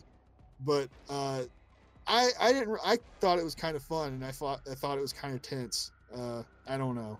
oh, it's definitely it's definitely tense because you don't have enough ammo sometimes. You don't? I don't think so. I there's I don't. uh, some of the sh- some of these zombies are bullet sponges. yeah, they kind of are. You gotta learn how to use the rifle. That's the key. Yeah. Well, once I started, uh, once I started noticing that, like, when they drop, they just splat. Because I was like, oh god, you know, they're down, they're gonna get back up again. What's hilarious is like even the noise they make is like ridiculous. It's like Yeah. Like what the fuck? You just stepped on a mustard bottle? That's your noise? You couldn't just like I don't like I know what this is, and I don't remember if it was in the Spear Hunter video. It might have been where she's like, or somebody was like, "Stop trying to do the cabin siege in Resident Evil 4." yeah, that was Spear Hunter. Okay, and I was like, "Yeah, they do do that a lot," and I'm like, I, "That's what that basically was." I don't know why they like it so much. Maybe because like it's a lull in the game. They did it in four, but you know, in four it was cool and tense, and they Really? did it in five, and it was like uh, not as good. hmm And then they did it in six, and it was pretty tense, but also ridiculous because it's six. I can't wait to play that game. Oh my god! And I, I I can't recall it showing up any more times outside of right here, but yeah, they do need to quit doing it. Yeah. Other than that, what else can we compare the original with this game? Uh, well, we're still talking about cuts right now. And uh, I was going to say, oh, yeah, the pharmacy was there too in the streets, but it was just like one room. hmm It, you just do like the aqua cure thing, and it's, okay, whatever. And it honestly didn't even have anything to do with like the fucking. The, the solution of you getting out of the, the streets, which is what was the original purpose of that area. It was just, hey, do you want like a fucking scope for your Glock? okay but uh, they uh what else did they, they i feel like they did no okay i'm misremembering things now clock tower is the big sticky point and we kind of went into that a little bit yeah. and lack of puzzles. There's two or three well-known puzzles in that area. Very very nice very atmospheric area. I also really like we keep plugging her but i like spear hunter's pitch for like hey do this to bring the clock tower in for dlc i'm like that's fucking amazing. They should do it. Oh yeah, like when she's uh when Jill's infected, she's having like a nightmare dream that she's in the clock tower. that would be awesome. Yeah, sign her up, Capcom. Like she brought up so many good points that they're never gonna use because they're working on Resident Evil 4 remake, supposedly, Yeah. allegedly. park and graveyard this is like a two in one area kind of Mm-hmm. Um, this area is like I felt this way about it before, and I still feel that way about it now. It feels like kind of padding. Um, it's there's a really lame fucking gear puzzle with a fountain, Oh. and not lame because it's hard to figure out, just lame because of how they lay it all out for you. I, rem- Um, I remember watching you play it and you were just like, this fucking sucks. This, it, it was just really shitty. they just put the solution like right there. It's like, okay, guys.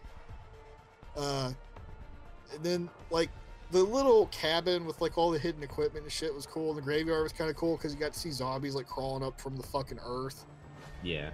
I'm not sure how that works exactly still, because it's like presumably these are people that have been dead in this graveyard for a while.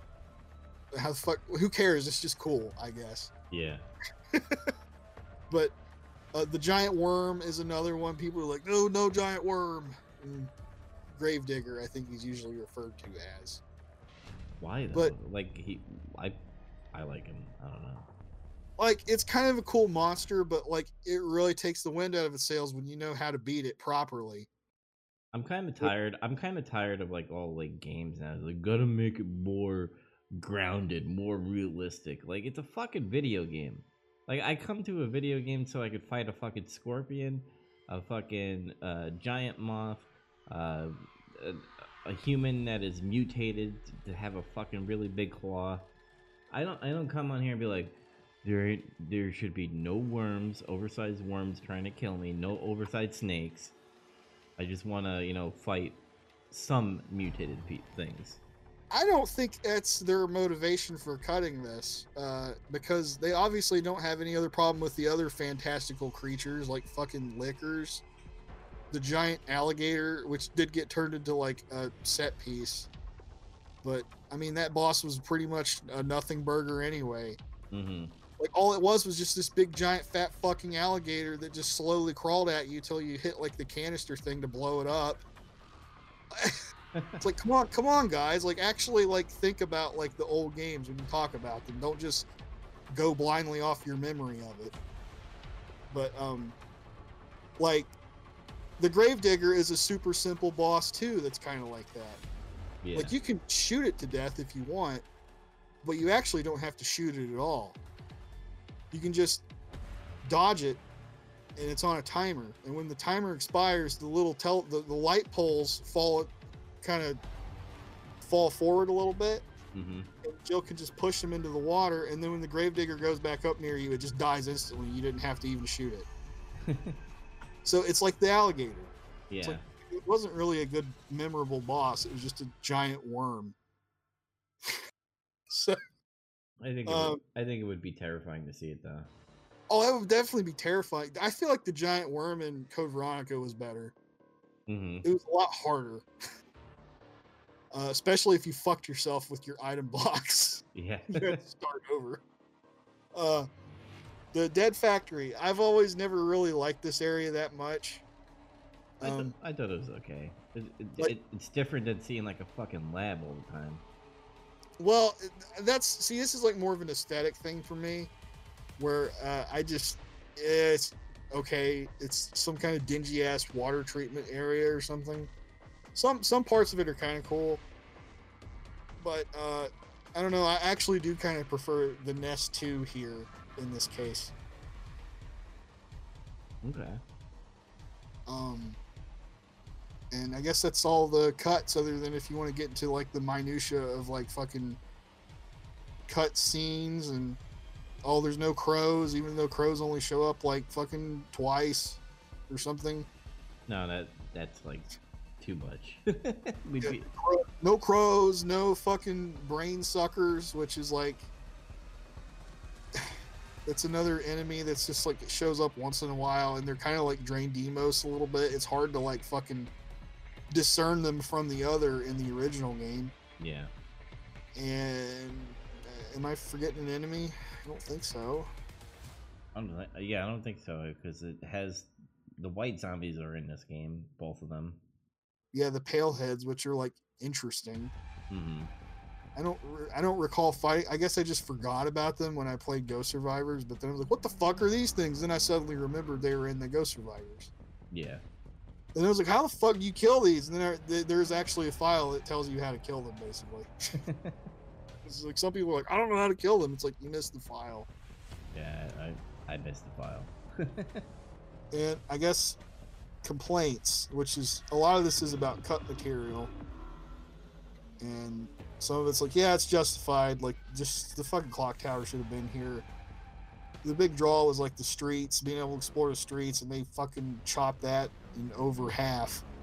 It's it's iconic. I don't. Yeah. I don't know why. The only thing you get to see as far as the clock tower and the uh, the remake is a pamphlet that is before the actual clock tower, and then you fight them uh, in the courtyard or in the front area and stuff. And, Yeah. then, and that's the only clock tower you see. It's such a tease. Um, I feel like like there are people that complain about the factory and the graveyard and shit, but I I feel as if they would restore a majority or expand on the streets and restore the clock tower. I don't think anybody would care nearly as much. hmm Is is, is the basically the end of the argument there, in my opinion. Well, I think they could they could have, you know, uh, monetized this game where it'd be like, hey, you know, we we know you love uh, Clock Tower. Here's a uh, a fifteen to twenty dollar two hour DLC. That's you- really scummy, though. it is scummy, but you know, I guess I don't know. I, I I even gave him like how if you want to monetize the cost because it's just fucking costumes, but you cut out like a significant part of the game and then try to sell it. That's kind of going too far. Mm-hmm. I think they've Uh, done it before. Did they? In what? I don't remember. Um, they've done it not in a Resident Evil game, in a different game. Oh, okay. trying to. I'll get back to you on that one. I, Okay. w- I wasn't prepared. So the unlockables and shit in this game has to do with like um, the store, which pretty much unlocks after you beat the game. Mhm. and it's just like every time you play you fulfill challenges and shit or beat just beating it the act of beating it you get points and you can spend them in the store to get like Jill's star outfit and some guns and some extra pouches for inventory and you can get the bolt cutters and the fucking lockpick early enabling you to speed run it faster a bunch of stuff My question is why? Uh, why? I guess because they felt like You think lazy? what's what's lazy about that? Lazy that they didn't come up with some cool fucking other shit besides being like, hey, you know, let's just put all the items in here and you could buy it. To me, that sounds lazy. I mean, are you saying you'd have preferred just unlocking it by playing the game? That too. I wish we could do that as well, where I we mean, could. because that's kind of what you're doing anyway, though. You're just earning a currency to go back and buy them. well, Sort. It's just a different method to do it. Well, I'm saying like having mercenaries and having different things besides me going. I'm gonna play it. I'm gonna unlock some points. I'm gonna buy some uh, stuff in the store. I just think they could have done something more with it. I don't know. Yeah, I feel like some of that they could have put behind beat this mode to get this. Like you, when you beat standard or whatever, you get the stars outfit and the fucking samurai edge or whatever. hmm And when you beat hardcore, you get uh, the hot dogger and the RAI-DEN or whatever the fuck. Well, I like because I like that I have a, the infinity, infinity, infinite bullets uh, in the handgun. I just unlocked that and I was like, I'm set. I, I don't need anything else. Yeah, um, because like okay, in, in Mercenaries in the old game, it was just things like you bought four things potentially. hmm Uh, you earned money from doing that, and it was either you spent two thousand dollars to unlock an infinite assault rifle, uh, three thousand dollars to unlock an infinite Gatling gun, and uh, I forget how much, but a rocket launcher.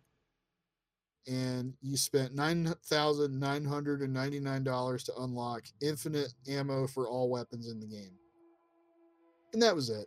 hmm And there wasn't really anything else to unlock uh, at all after that And then you get especially depending on what version of the game you, you bought. Like if you bought the Dreamcast or the GameCube version of the game or whatever, all the costumes are already unlocked. Mercenaries is already unlocked.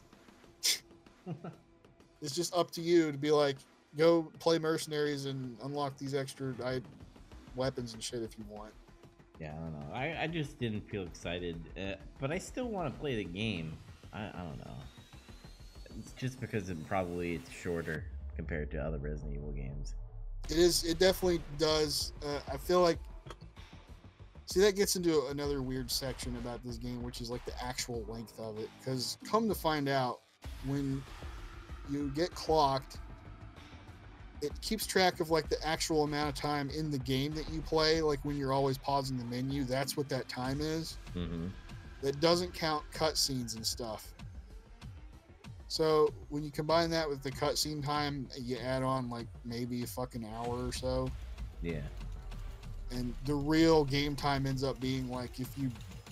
It says you beat it in six and a half hours when you pause it, and then when you get to the final screen, it says fucking seven hours and forty-five minutes or whatever. and so it's like, okay, so you guys not gonna count the cutscenes? I guess if you skip them and you don't give a shit, fine. but uh, when I just finished Resident Evil 3, and I have a little bit more experience playing that game than this one now, but I honestly feel like I'm to a point to where I have this new one memorized just as well. Oh yeah. There's not much to remember. There's certain there's certain parts of like like I said before, like when I get up to the hospital, I'm like, all I need to do is get past the the siege mode and then do uh, Jill's area where it's pretty quickly if you know where all the items are. You go in, you come out, and then you're into the fucking hive. So I can run, yeah, I can run the streets, the, the hive, you call it the hive. yeah, I, I can run the streets, the fucking hospital, and uh, the nest, like in autopilot at this point. I don't even really have to think about it. Um, but when I just beat three recently, uh, my real time ended up being like uh, about seven and a half hours. hmm So actually, it ends up being kind of close. Like the old one, I think will still be a little bit longer no matter what, but not by that much. yeah, So that that aspect of it, I think, is getting a little blown out of proportion, and people are forgetting on these old Resident Evil games. This is kind of an average time for some for some of these games. I The only think- one that definitely can't beat that fast is like Code Veronica. Oh yeah, Fuck run. no. That'll take fucking years. Yeah, Uh, I think people were just they overhyped this game, and I, I'll say I kind of overhyped this game because I was like, oh, this is, Raccoon City is gonna kind of be open world, but not really, and all that stuff. Like I thought, I, yeah, I thought it would have been bigger, Raccoon City, and I thought like it wouldn't be linear, so linear like this game, but it was, and I'm not mad because there are times where I'm just like, what do I want to play since I have short amount of time, and I think about playing Resident Evil 3 now because I'm like, oh, you know, I have an itch for Resident Evil, so let me just turn on Resident Evil 3 remake. Mm-hmm. Um. Oh, I guess before we cap off these differences and these cuts and shit, um, Mm-hmm. any differences with the story you did and didn't like necessarily between the two of them, or just things you thought were interesting that they expanded on more or something? Well, they expanded more on uh, Nikolai a little bit, which I thought was pretty good. Even though they still had the same motive, I just see seeing Nikolai more was pretty cool. Um, More effective villain, I feel like in this one. Yes. And it's funny that we call him a villain, but it's like it's not the typical Resident Evil villain. Because the typical Resident Evil villain, it's like, oh, you have Wesker, who is this like, uh, you know, backstabbing person, but he's still a big figure in Umbrella. But then you have like this Nikolai guy. It's like I just like fucking money. Like, That's all I care about. So I'm He's, gonna. more, he's a little bit more antagonist, we'll call him. Mm-hmm. Yeah. Um, I I'm like I said, I'm, I'm still upset that uh, even though it was still okay because Carlos is cool. Uh, Carlos going in RPD. I wish Jill was in there so that uh, Nemesis could fuck up uh, the RPD. And other than that, nothing really maybe go, you know, th- this should have happened. More in the remake, I was like, this should have happened, so it makes more sense. There was one part uh, I thought was really interesting, and it's just one line, but it really makes you think. hmm Um, and it's at the end where he's got her up on the roof and he just shoots the, the virus, the vaccine thing, and everything, and he's they're talking. And he says, "My employer or, ordered me to burn Umbrella to the ground." And it's like, wait, hold on a second, stop. That this is different from the original game because in the original game, he's still working for Umbrella and he's still getting the information for them. In this game, he's working for somebody else and he's actively sabotaging them. So, Who is that? you think? It... No. Yeah. You think they might do a sequel to? Uh, uh, Res- Hold on a second.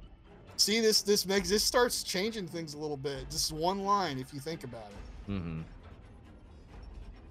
This is actually. You could make it in between, I guess, or if you could, hopefully, Resident Evil Eight, fucking wolves and witches. I hope not. I I hope they don't like decide to like Nikolai's, you know, uh, employer was a fucking witch or something like. That. See, the way I took this was that um uh my theory is is his employer is Wesker. okay, yeah. I- I- it's the thing that makes the most sense at this point because it came out like Ada was working for Wesker in Resident Evil 2 later, and she was trying to steal G virus shit for Wesker's own personal gain or for like this fucking rival company or something.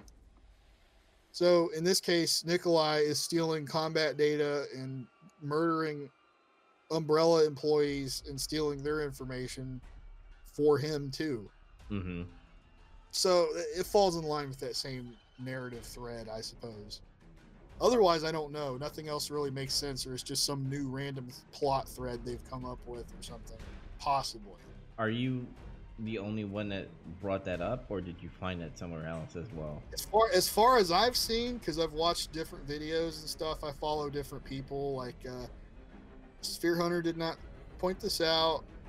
Uh the row network nobody ever said anything about that as far as i know on there. Mm-hmm. Um, there's Avalanche Reviews is kind of another prominent Resident Evil reviewer guy. He didn't say anything about it either. Usually he tends to fall on the more technical side of stuff though. Um, and any other smaller YouTubers that are just known for doing Resident Evil shit that I follow, they haven't pointed that out either. I feel like I'm the only one that's fucking noticed that one line. Maybe I'll make a clip and I'll put it around, put it around, and see what happens. Yeah, you should. But uh, yeah, it's interesting. It, I, I don't know. They probably could. They could fucking just forget about that, and it ends up being nothing. Or hopefully it's not a language uh, barrier kind of thing, where just like Japanese writing compared to English, how it's said, like they were supposed to say it one way, but it was meant another. Yeah, it was just like a, a goof. Mm-hmm. But uh, it's it's interesting to think about. Yeah, that's cool. So we were bringing up bonus modes and all that stuff and unlockables. We already Right. we already talked about the costumes and stuff. Not a lot of costumes. We got the squirts. Uh, Sports. we we got the uh, the old school looks and stuff, but like we're kind of used to that at this point. The store, and we got the extra difficulty modes, which I feel like got overhyped. Mhm. It feels to me like some people were saying like, "Oh, the dumbass shills are like tricking themselves into playing this game multiple times to justify its existence to them." it's like that's what I hate about discourse about video games on the internet. If it's like with random people, you're you can't you can't have an interesting discussion. You're either a fucking shill or you're like a troll. Nobody can talk intelligently about these things. I don't remember an early internet people being like this before. I don't either. I mean, you still had like the dumbass console war shit going on. Mhm. but People weren't so fucking abrasively stupid. I, I can remember. Uh, but um, yeah, there were like articles going around from like publications being like nightmare mode is like the thing you wish you could play in the beginning and it changes the game a lot. And I remember people were actually disseminating like false information about nightmare mode and shit that ended up not being true. Like basically the publications were putting this out Really? after having played it. Like they, somebody made some kind of claim like, "Oh, Jill will encounter zombie Brad." That never fucking happened. Like, For example, that was one of them. Um, I'm, I'm but gaming journalists don't play video games. I'm considered. They, they stopped being game journalists uh, like fucking seven years ago or whatever. hmm Maybe longer, but because I've had various kerfluffles with the game journalists like over the past 15, 20 years. But anywho, that's a whole other topic. Uh, yeah, Nightmare Mode does make the game harder, a lot harder. You you got to have some of these little tokens, specifically the, def- the defense tokens, in my opinion. Yeah. Because to me, it feels like the only thing that changes when you're actively increasing the difficulty is the amount of damage you take. The weapon damage seems to be the same. hmm Damage that you take increases each difficulty level. And in night in uh, nightmare, if you get bit, you're down to danger. Sometimes, if you're in like the lower level of fine, you can you can die anyway. It sucks. Gotta have a defense token to even that out. But um, yeah, sometimes there's like more zombies, or, or there's like a lot more zombies in one area, or there's more of those Nemesis Alpha zombies, the ones he infects. Um, sometimes they'll throw pale heads at you like really early in the game. Yeah, on the video right now, pale heads are dropping uh, in the basement area, which that was another uh, part that I didn't like as well. Uh, when you have to get the four uh, fuses and shit, and like random stuff just drops out of the sky, and like, well, well, I can't go this way now because a whole fucking container fell uh, in my path. Yeah, I didn't really understand how that was happening unless it was Nikolai that was doing it, and I suppose that's what you're supposed to think. hmm Like he was fucking with her from like that control panel. Probably. So I, I guess that's what was going on there. But I kind of I kind of like that part, especially like the part where it's like there's those weird shipping containers, and then like a bunch of zombies come out of them, and then like a hunter gamma comes out of the other one, and you're like, there's two both of these things at the same time are coming at you, and it's like, oh shit, I remember. that's never happened before. I remember playing on hardcore and I didn't, just didn't have any bullets. So I was like, I'm, I gotta leave. I was like, fuck this. So I got what I needed and I just fucking left. Just went up, went up the ladder. um, by the way, did you know the Magnum upgrade is in that area? Didn't know. I didn't even think about that. Some people have missed it. Some people fucking just missed the Magnum altogether. But uh, in that that control booth where Nikolai's standing, if you go past the control panels there, like to the window, there's like a fucking Duralium case there, and it has like the Magnum barrel in it. So there you go. um, but uh, oh, I lost my train of thought there. we were talking about bonus modes and unlockables. Right. Yeah. Um. Night. Yeah. Nightmare just does stuff like puts in more enemies in and random enemies in a- areas earlier. Like I think you encounter lickers in some spots as Jill, which you didn't do before, hmm and they just rain enemies out of the sky. Jesus. it's like what the fuck? Okay. I remember there's that one spot. You know the part before you go to the the clock tower battle. You're in that weird like sewer ish area, like the exit part of the sewer. Yeah. uh, I remember I was just getting ready to climb that ladder to get up top, top side. And like before I got to that ladder, a flaming zombie fell from the sky in front of me on the ladder. and it didn't get up or do anything. And I was like, okay. And nothing ever happened. I didn't get hurt. And then I went to move again and it did another one. And the same thing happened again. Like, what the fuck is this? And then I just climb up the ladder and nothing ever happens to me.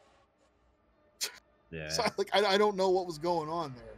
I gotta try nightmare mode. After hardcore mode, I kind of was like, Is this a joke? Because I, like I said last time, hardcore mode felt a little more challenging in RE2 remake compared to this one. It felt yeah, it felt easier definitely. I will mm. say this later on, and like when specifically when you get to the last two Nemesis fights, that's when the game starts getting broke, in my opinion. Oh yeah. I- I agree with with Miss Spear Hunter here that it feels like they didn't play test the game this far, and it's fucking broke because of hit stun. When Jill gets hit, you can't bring up your fucking inventory. This is the only game that does it. Where when you get hit, you can't bring up your inventory. It's bullshit. So, like specifically the last giant blob uh, Tetsuo nemesis, he'll do like he'll hit you a lot faster and a lot more and more accurately, and he'll do like combos. If you get hit once, you're fucking dead basically, because he'll stun lock you and you'll just die. Well, the one uh, nemesis when you go into like the acid area uh, on the containers and stuff, hmm dude. On hardcore, I that's the only place where I kind of had to like look up shit because on normal mode, like it's easy, but like when you do it on hardcore mode, there's some type of combination that you have to do because I I. I, I had a shotgun, I had a magnum, I had a pistol, and I also had my grenade launcher at some point. I actually had to go back on one of my saves so that I could save my grenade launcher because I used Mhm. it used it up before, and I had to hit him at certain times a grenade launcher, and I didn't even notice the little parasite that came out of his fucking chest. It was laying laying around and shit. It looked like a fetus. It does it earlier too in the clock tower battle. The same thing happens. Mm-hmm. Because I was like, I guess you just didn't catch it that time.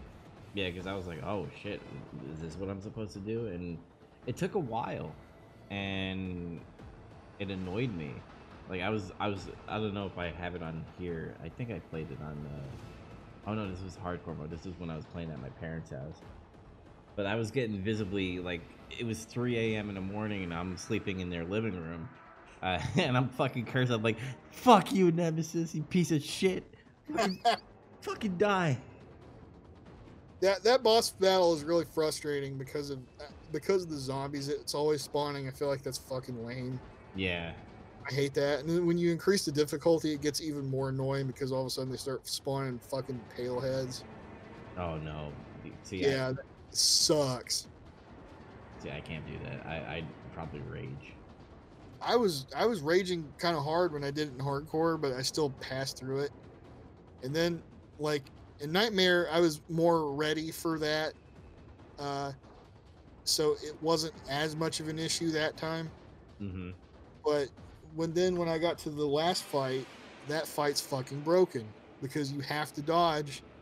If you can't dodge, you're not going to beat him. You can't. You cannot fail a dodge once. You will most like. There's 90% chance you will die. Even with two defense tokens and fucking recovery tokens, you'll die. Fuck that shit. That sucks. I tried it over and over again, like 15 to 20 times, and I said, fuck this. I know I can beat this game. I know nothing different's going to happen. I have better things to do with my time. I'm done. I don't. I don't rage quit games that much, but that one did it for me. yeah, it was bullshit. yeah. So that's and that's it. Like uh, there's Inferno mode, but I don't know that I want to fucking play that because Nightmare mode's kind of annoying sometimes. I compare it to Call of Duty.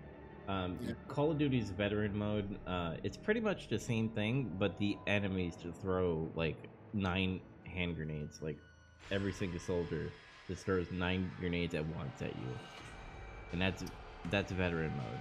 That fucking sucks. It sounds like. Yeah, and that's how I felt. Uh, that's how I'm hearing it from you. Is like, oh, Inferno mode is like when they just drop shit into you, like, and things are different a little bit. I don't know. I don't. I don't see myself playing it unless, like, I don't know, I'm drunk. you don't you don't get anything for completing these harder modes other than I guess the satisfaction that you beat a busted, not play tested end of the game on both occasions. hmm So what the fuck? Who cares? I guess unless you're you got fucking problems and you have to do this. Yeah. but Uh, moving on, I guess from that, we, uh, there's the journals and the diaries, and you said you don't remember these as much or something. Yeah, I didn't. Uh, I kind of sped run past them. I collected them, but I didn't read them yet, and that's my fault. I'm apparently missing one or something, or, or uh, the trophies bug. Not that I really care about that kind of thing usually, but I've never gotten the trophy for getting all the fucking journals, and I'm like, I feel like I did, so I'm, I must be missing one somewhere, and I've missed it consistently like four times. Maybe it's, maybe it's counting the brochure of the clock tower on the bench. I've picked that up like Ah. at least three out of the four times. Uh, I don't know then. One one day when I go back and play this, I'll get. I'll get them all. I guess whatever. Um, but um, the journals and diaries in this game are like it seems like on the whole they're expanded a little bit. Uh, there's there's a couple more from like Umbrella Mercenaries and what there was. Yeah. Like that guy Murphy has one after Nikolai shoots him. really? Yeah, and he's like training diary. And he talks about like how his fucking he was training after getting out of prison to get back into shape. This is that was a diary in the original one, but they attributed it to this Murphy guy who never had it before.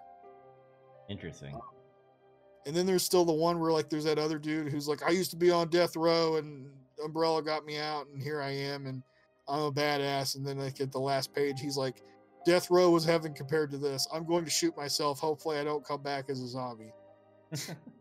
It was written a lot better. Um I like the one in the power station about the guy, the Chad. it just says Chad's diary or something. and it's just like uh there's these fucking weird freaks here they, the one of them like fucking shoved their tongue down my throat by the way that's gross oh, there's those- spiders. those when the drain deimos things they those things are gross I, on my stream, I'm like, oh man, Jill's getting deep throated right now. she gets tongue fucked and like fucking it, it implants parasites in her and it's so gross In which, by the way, you get rid of the parasites by having a herb, and you throw up. yeah you have to take a green herb or a, a mixture will do it too and she vomits. She's her reaction is like dead on too. It's like fucking gross. But um ah yeah uh, oh by the yeah they took away blue herbs too. That was another small thing i noticed. Yeah, it was just uh, green and red. Really could use those blue herbs especially for some of that high damage shit in hmm the higher difficulties. I feel like that could have really mitigated some of the difficulty. Um i'm trying to remember other diaries that kind of stood out. I like the the shit you learn a little bit more about nemesis like at the end. Yeah. that's really interesting. Yeah, they made Nemesis like a bigger character than what it was in uh, the original, as far as like, you know, the project and stuff. Like you knew about the project, but you just like, oh, it's just a timer. You know what I mean? i want him in the nemesis program that line from the movie. but like uh yeah i i don't think you really ever truly learn unless you deep dive into resident evil lore like this isn't really a commonly known fact that the nemesis is actually like a parasite it's not like a, a tyrant they cook in a fucking tube with virus Which, by the way, uh, there's a certain part in the. Uh, I keep on calling it the hive, but what is it called again? the, the nest the nest uh where you see like these tubes of like hunters and like tyrants like they're the failed ones and stuff like they're all like mutated uh terribly like Yeah. there's a tyrant like with a fucking big ass neck he has like a big head or he's got like parts of his head are caved in. Yeah. I thought that part was cool. Mm-hmm. Um but yeah they actually expand on that and make it like more at the forefront. It's like oh yes nemesis is a parasite organism and it was developed in umbrella europe. That was also always a fact too. It's just people didn't really know it before. Mm-hmm. Only really hardcore fans knew that privileged information well glad they brought it into the documents but what's your favorite one I guess the the Chad diary or the or the Nemesis one too, the, the one that explains him. Because it, it like the way he writes it. No, the way there's another one. I'll hang on. I'll get to that one in a second. but he's like talking about how he's like, man, uh, my stomach hurts after that that fucking thing did that to me. And then you turn the page. He's like, my stomach, fuck. I don't think I'm gonna live. I love you, mom. this is, uh, I guess, the uh, tasty, itchy kind of version for Resident Evil 3. I guess so. The Chad, Um, the Chad Diary. Yeah, and the and the little Nemesis fucking clipboard or whatever, Doctor Bard writes that to like the guys at Europe. And what the fuck does he say? He says, um, "Thank you for foisting this ridiculous problem onto us." Some, some shit. He says like this really flowery, ridiculous way of telling them like, "Thank you for this fucking aggravation." and it's interesting. He goes like, "See, the thing about viruses is we can control viruses because you can create any kind of a vaccine for a virus or, and whatever. But a parasite, you can't control that with vaccines. It can run wild and it can be crazy. So it's like parasites in real life, really. hmm It's it's interesting. It's more of that hard science fiction-y part of Resident Evil that I like. Um, but yeah, this was the one I remembered is when you're in the sewer, and it's shortly after you encounter one of the hunter gammas. once you go past the first poop waterfall, um, there you find like a dead guy in a corner, and there's a, like a diary there and some shotgun shells, and he's like so fucking pissed that these things are in the sewer, and he says, "Man, fuck these things." Next time I see one, I'm gonna punch it right in the face. He says that. I'm like, are you fucking insane? Like, what the hell? it's fucking amazing. Ah, and I, I just remembered the other one. It's in that same area. Remember the guy who was writing about the hunter gammas, and it was like a love letter to them. Yeah. And he talked about how amazing they were, and he's like, "So what if you have like, uh, really crippling weaknesses? I just call them character flaws." No, it doesn't matter that you run through the sewers and you eat sewer workers. It doesn't matter. I gotta read these uh, diaries now. yeah. Um, next on the list it says personal stories about the, this game. I don't have one because it's new. I I, think I think these are our personal stories. yeah. So I guess we can go into our lightning round. That means we're get, that means we're getting close to uh, to the end of the the podcast. This is where we uh, have some quick questions, and then we get into our final countdown where we place a ranking of Resident Evil 3 remake. So, who do you who do you prefer to play as, Jill or Carlos? Uh, uh, Brad. No, no, I, I like Carlos a lot more in this game, but like it's still Jill, so it's like you know, they did a really good job making Carlos a likable character. Yeah, I'm gonna have to go with the same thing. I I adore Carlos in this game, but not as much as I, I like playing as Jill. I think Jill is badass in this game. She has some good lines in this one, just like before, and whatnot. and She's badass and stuff, without being like a stupid, like caricature of a badass female character that people try to do. Mm-hmm. and um, uh, I don't know. Maybe one day, if they ever do Code Veronica, maybe they can do the same thing to Steve. oh my god, can you make Steve a, a likable character? Carlos was not too far behind Steve. That Is, is, is what we agreed on after we played the the old one before. That is true. But can you make a uh, annoying Canadian better? I guess we'll see. Take off, hoser. uh, what is your favorite boss? Uh, I guess what type of uh, fucking nemesis do you like fighting? True, basically. um, I guess the one where he's he's in his he's still upright and is civilized.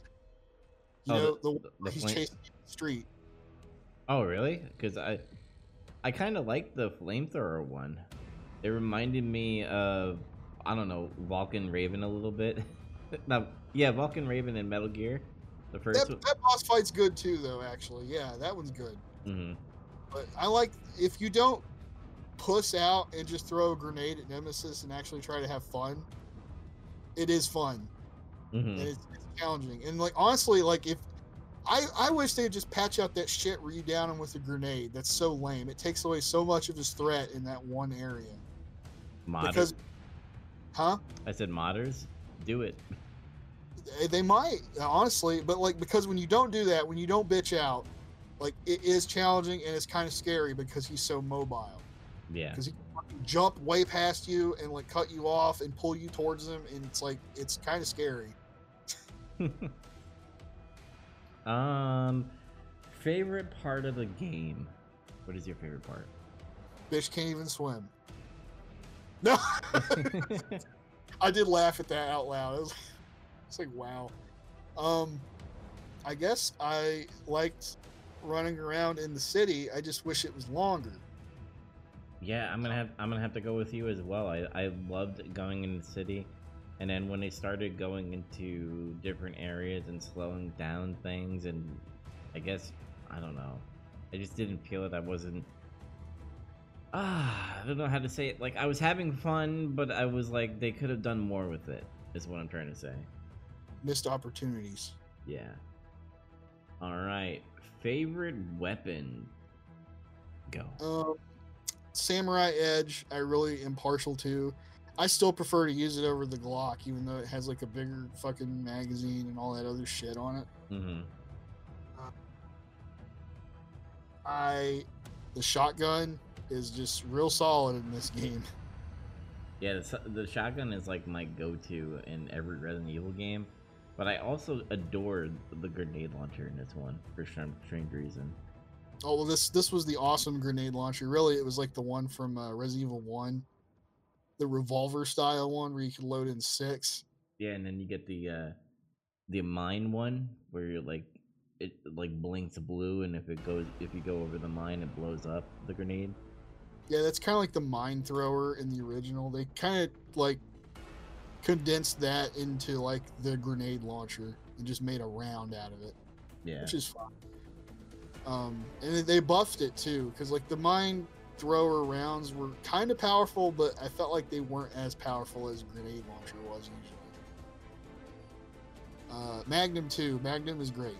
Yes. I'll throw another question in there. Um,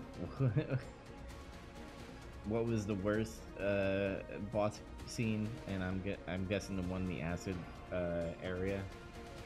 I kind of didn't like the the final form of Nemesis as well.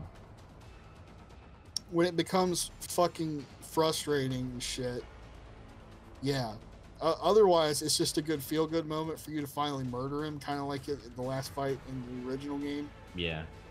It's really not a fight. It's just you avoiding him and waiting for that damn fucking railgun to charge. That And and, then- that. And then when you do, it's like you either choose to fucking finish him or run away. but then you got the fuck me lights that you have to shoot at him.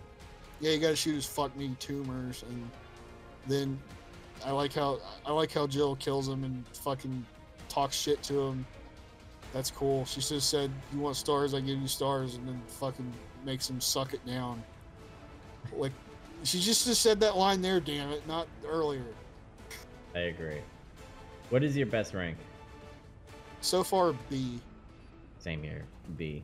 I've been getting B's and C's. I can't get A or S's yet, which I think I'm gonna strive to do one day. Yeah, I might do it. Try it one day. All right, we are down to the final countdown. Um, where do you place Resident Evil 3 Remake? Oh, let me see here. I gotta look at my file. How about you go first? Okay. Um, I put Resident Evil 3 re- Remake at number six, and this was kind of hard because I was like, it's good, I enjoy it, uh, but there's a lot cut out, and I thought uh, it, doesn't match up to Resident Evil 1 Remastered, Resident Evil 1, and Resident Evil 2 1998. So I had to revise my whole list.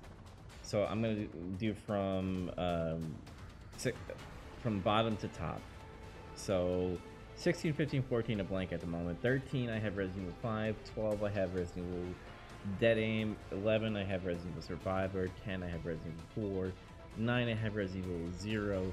Resident Evil Code Veronica I have at 8. 7 I have blank.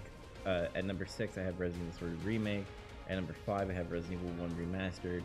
Uh, number 4 I have Resident Evil 1. Number 3 I have Resident Evil 2 1998. At number 2 I have Resident Evil 2 Remake. And still at my number 1 is the original Resident Evil 3.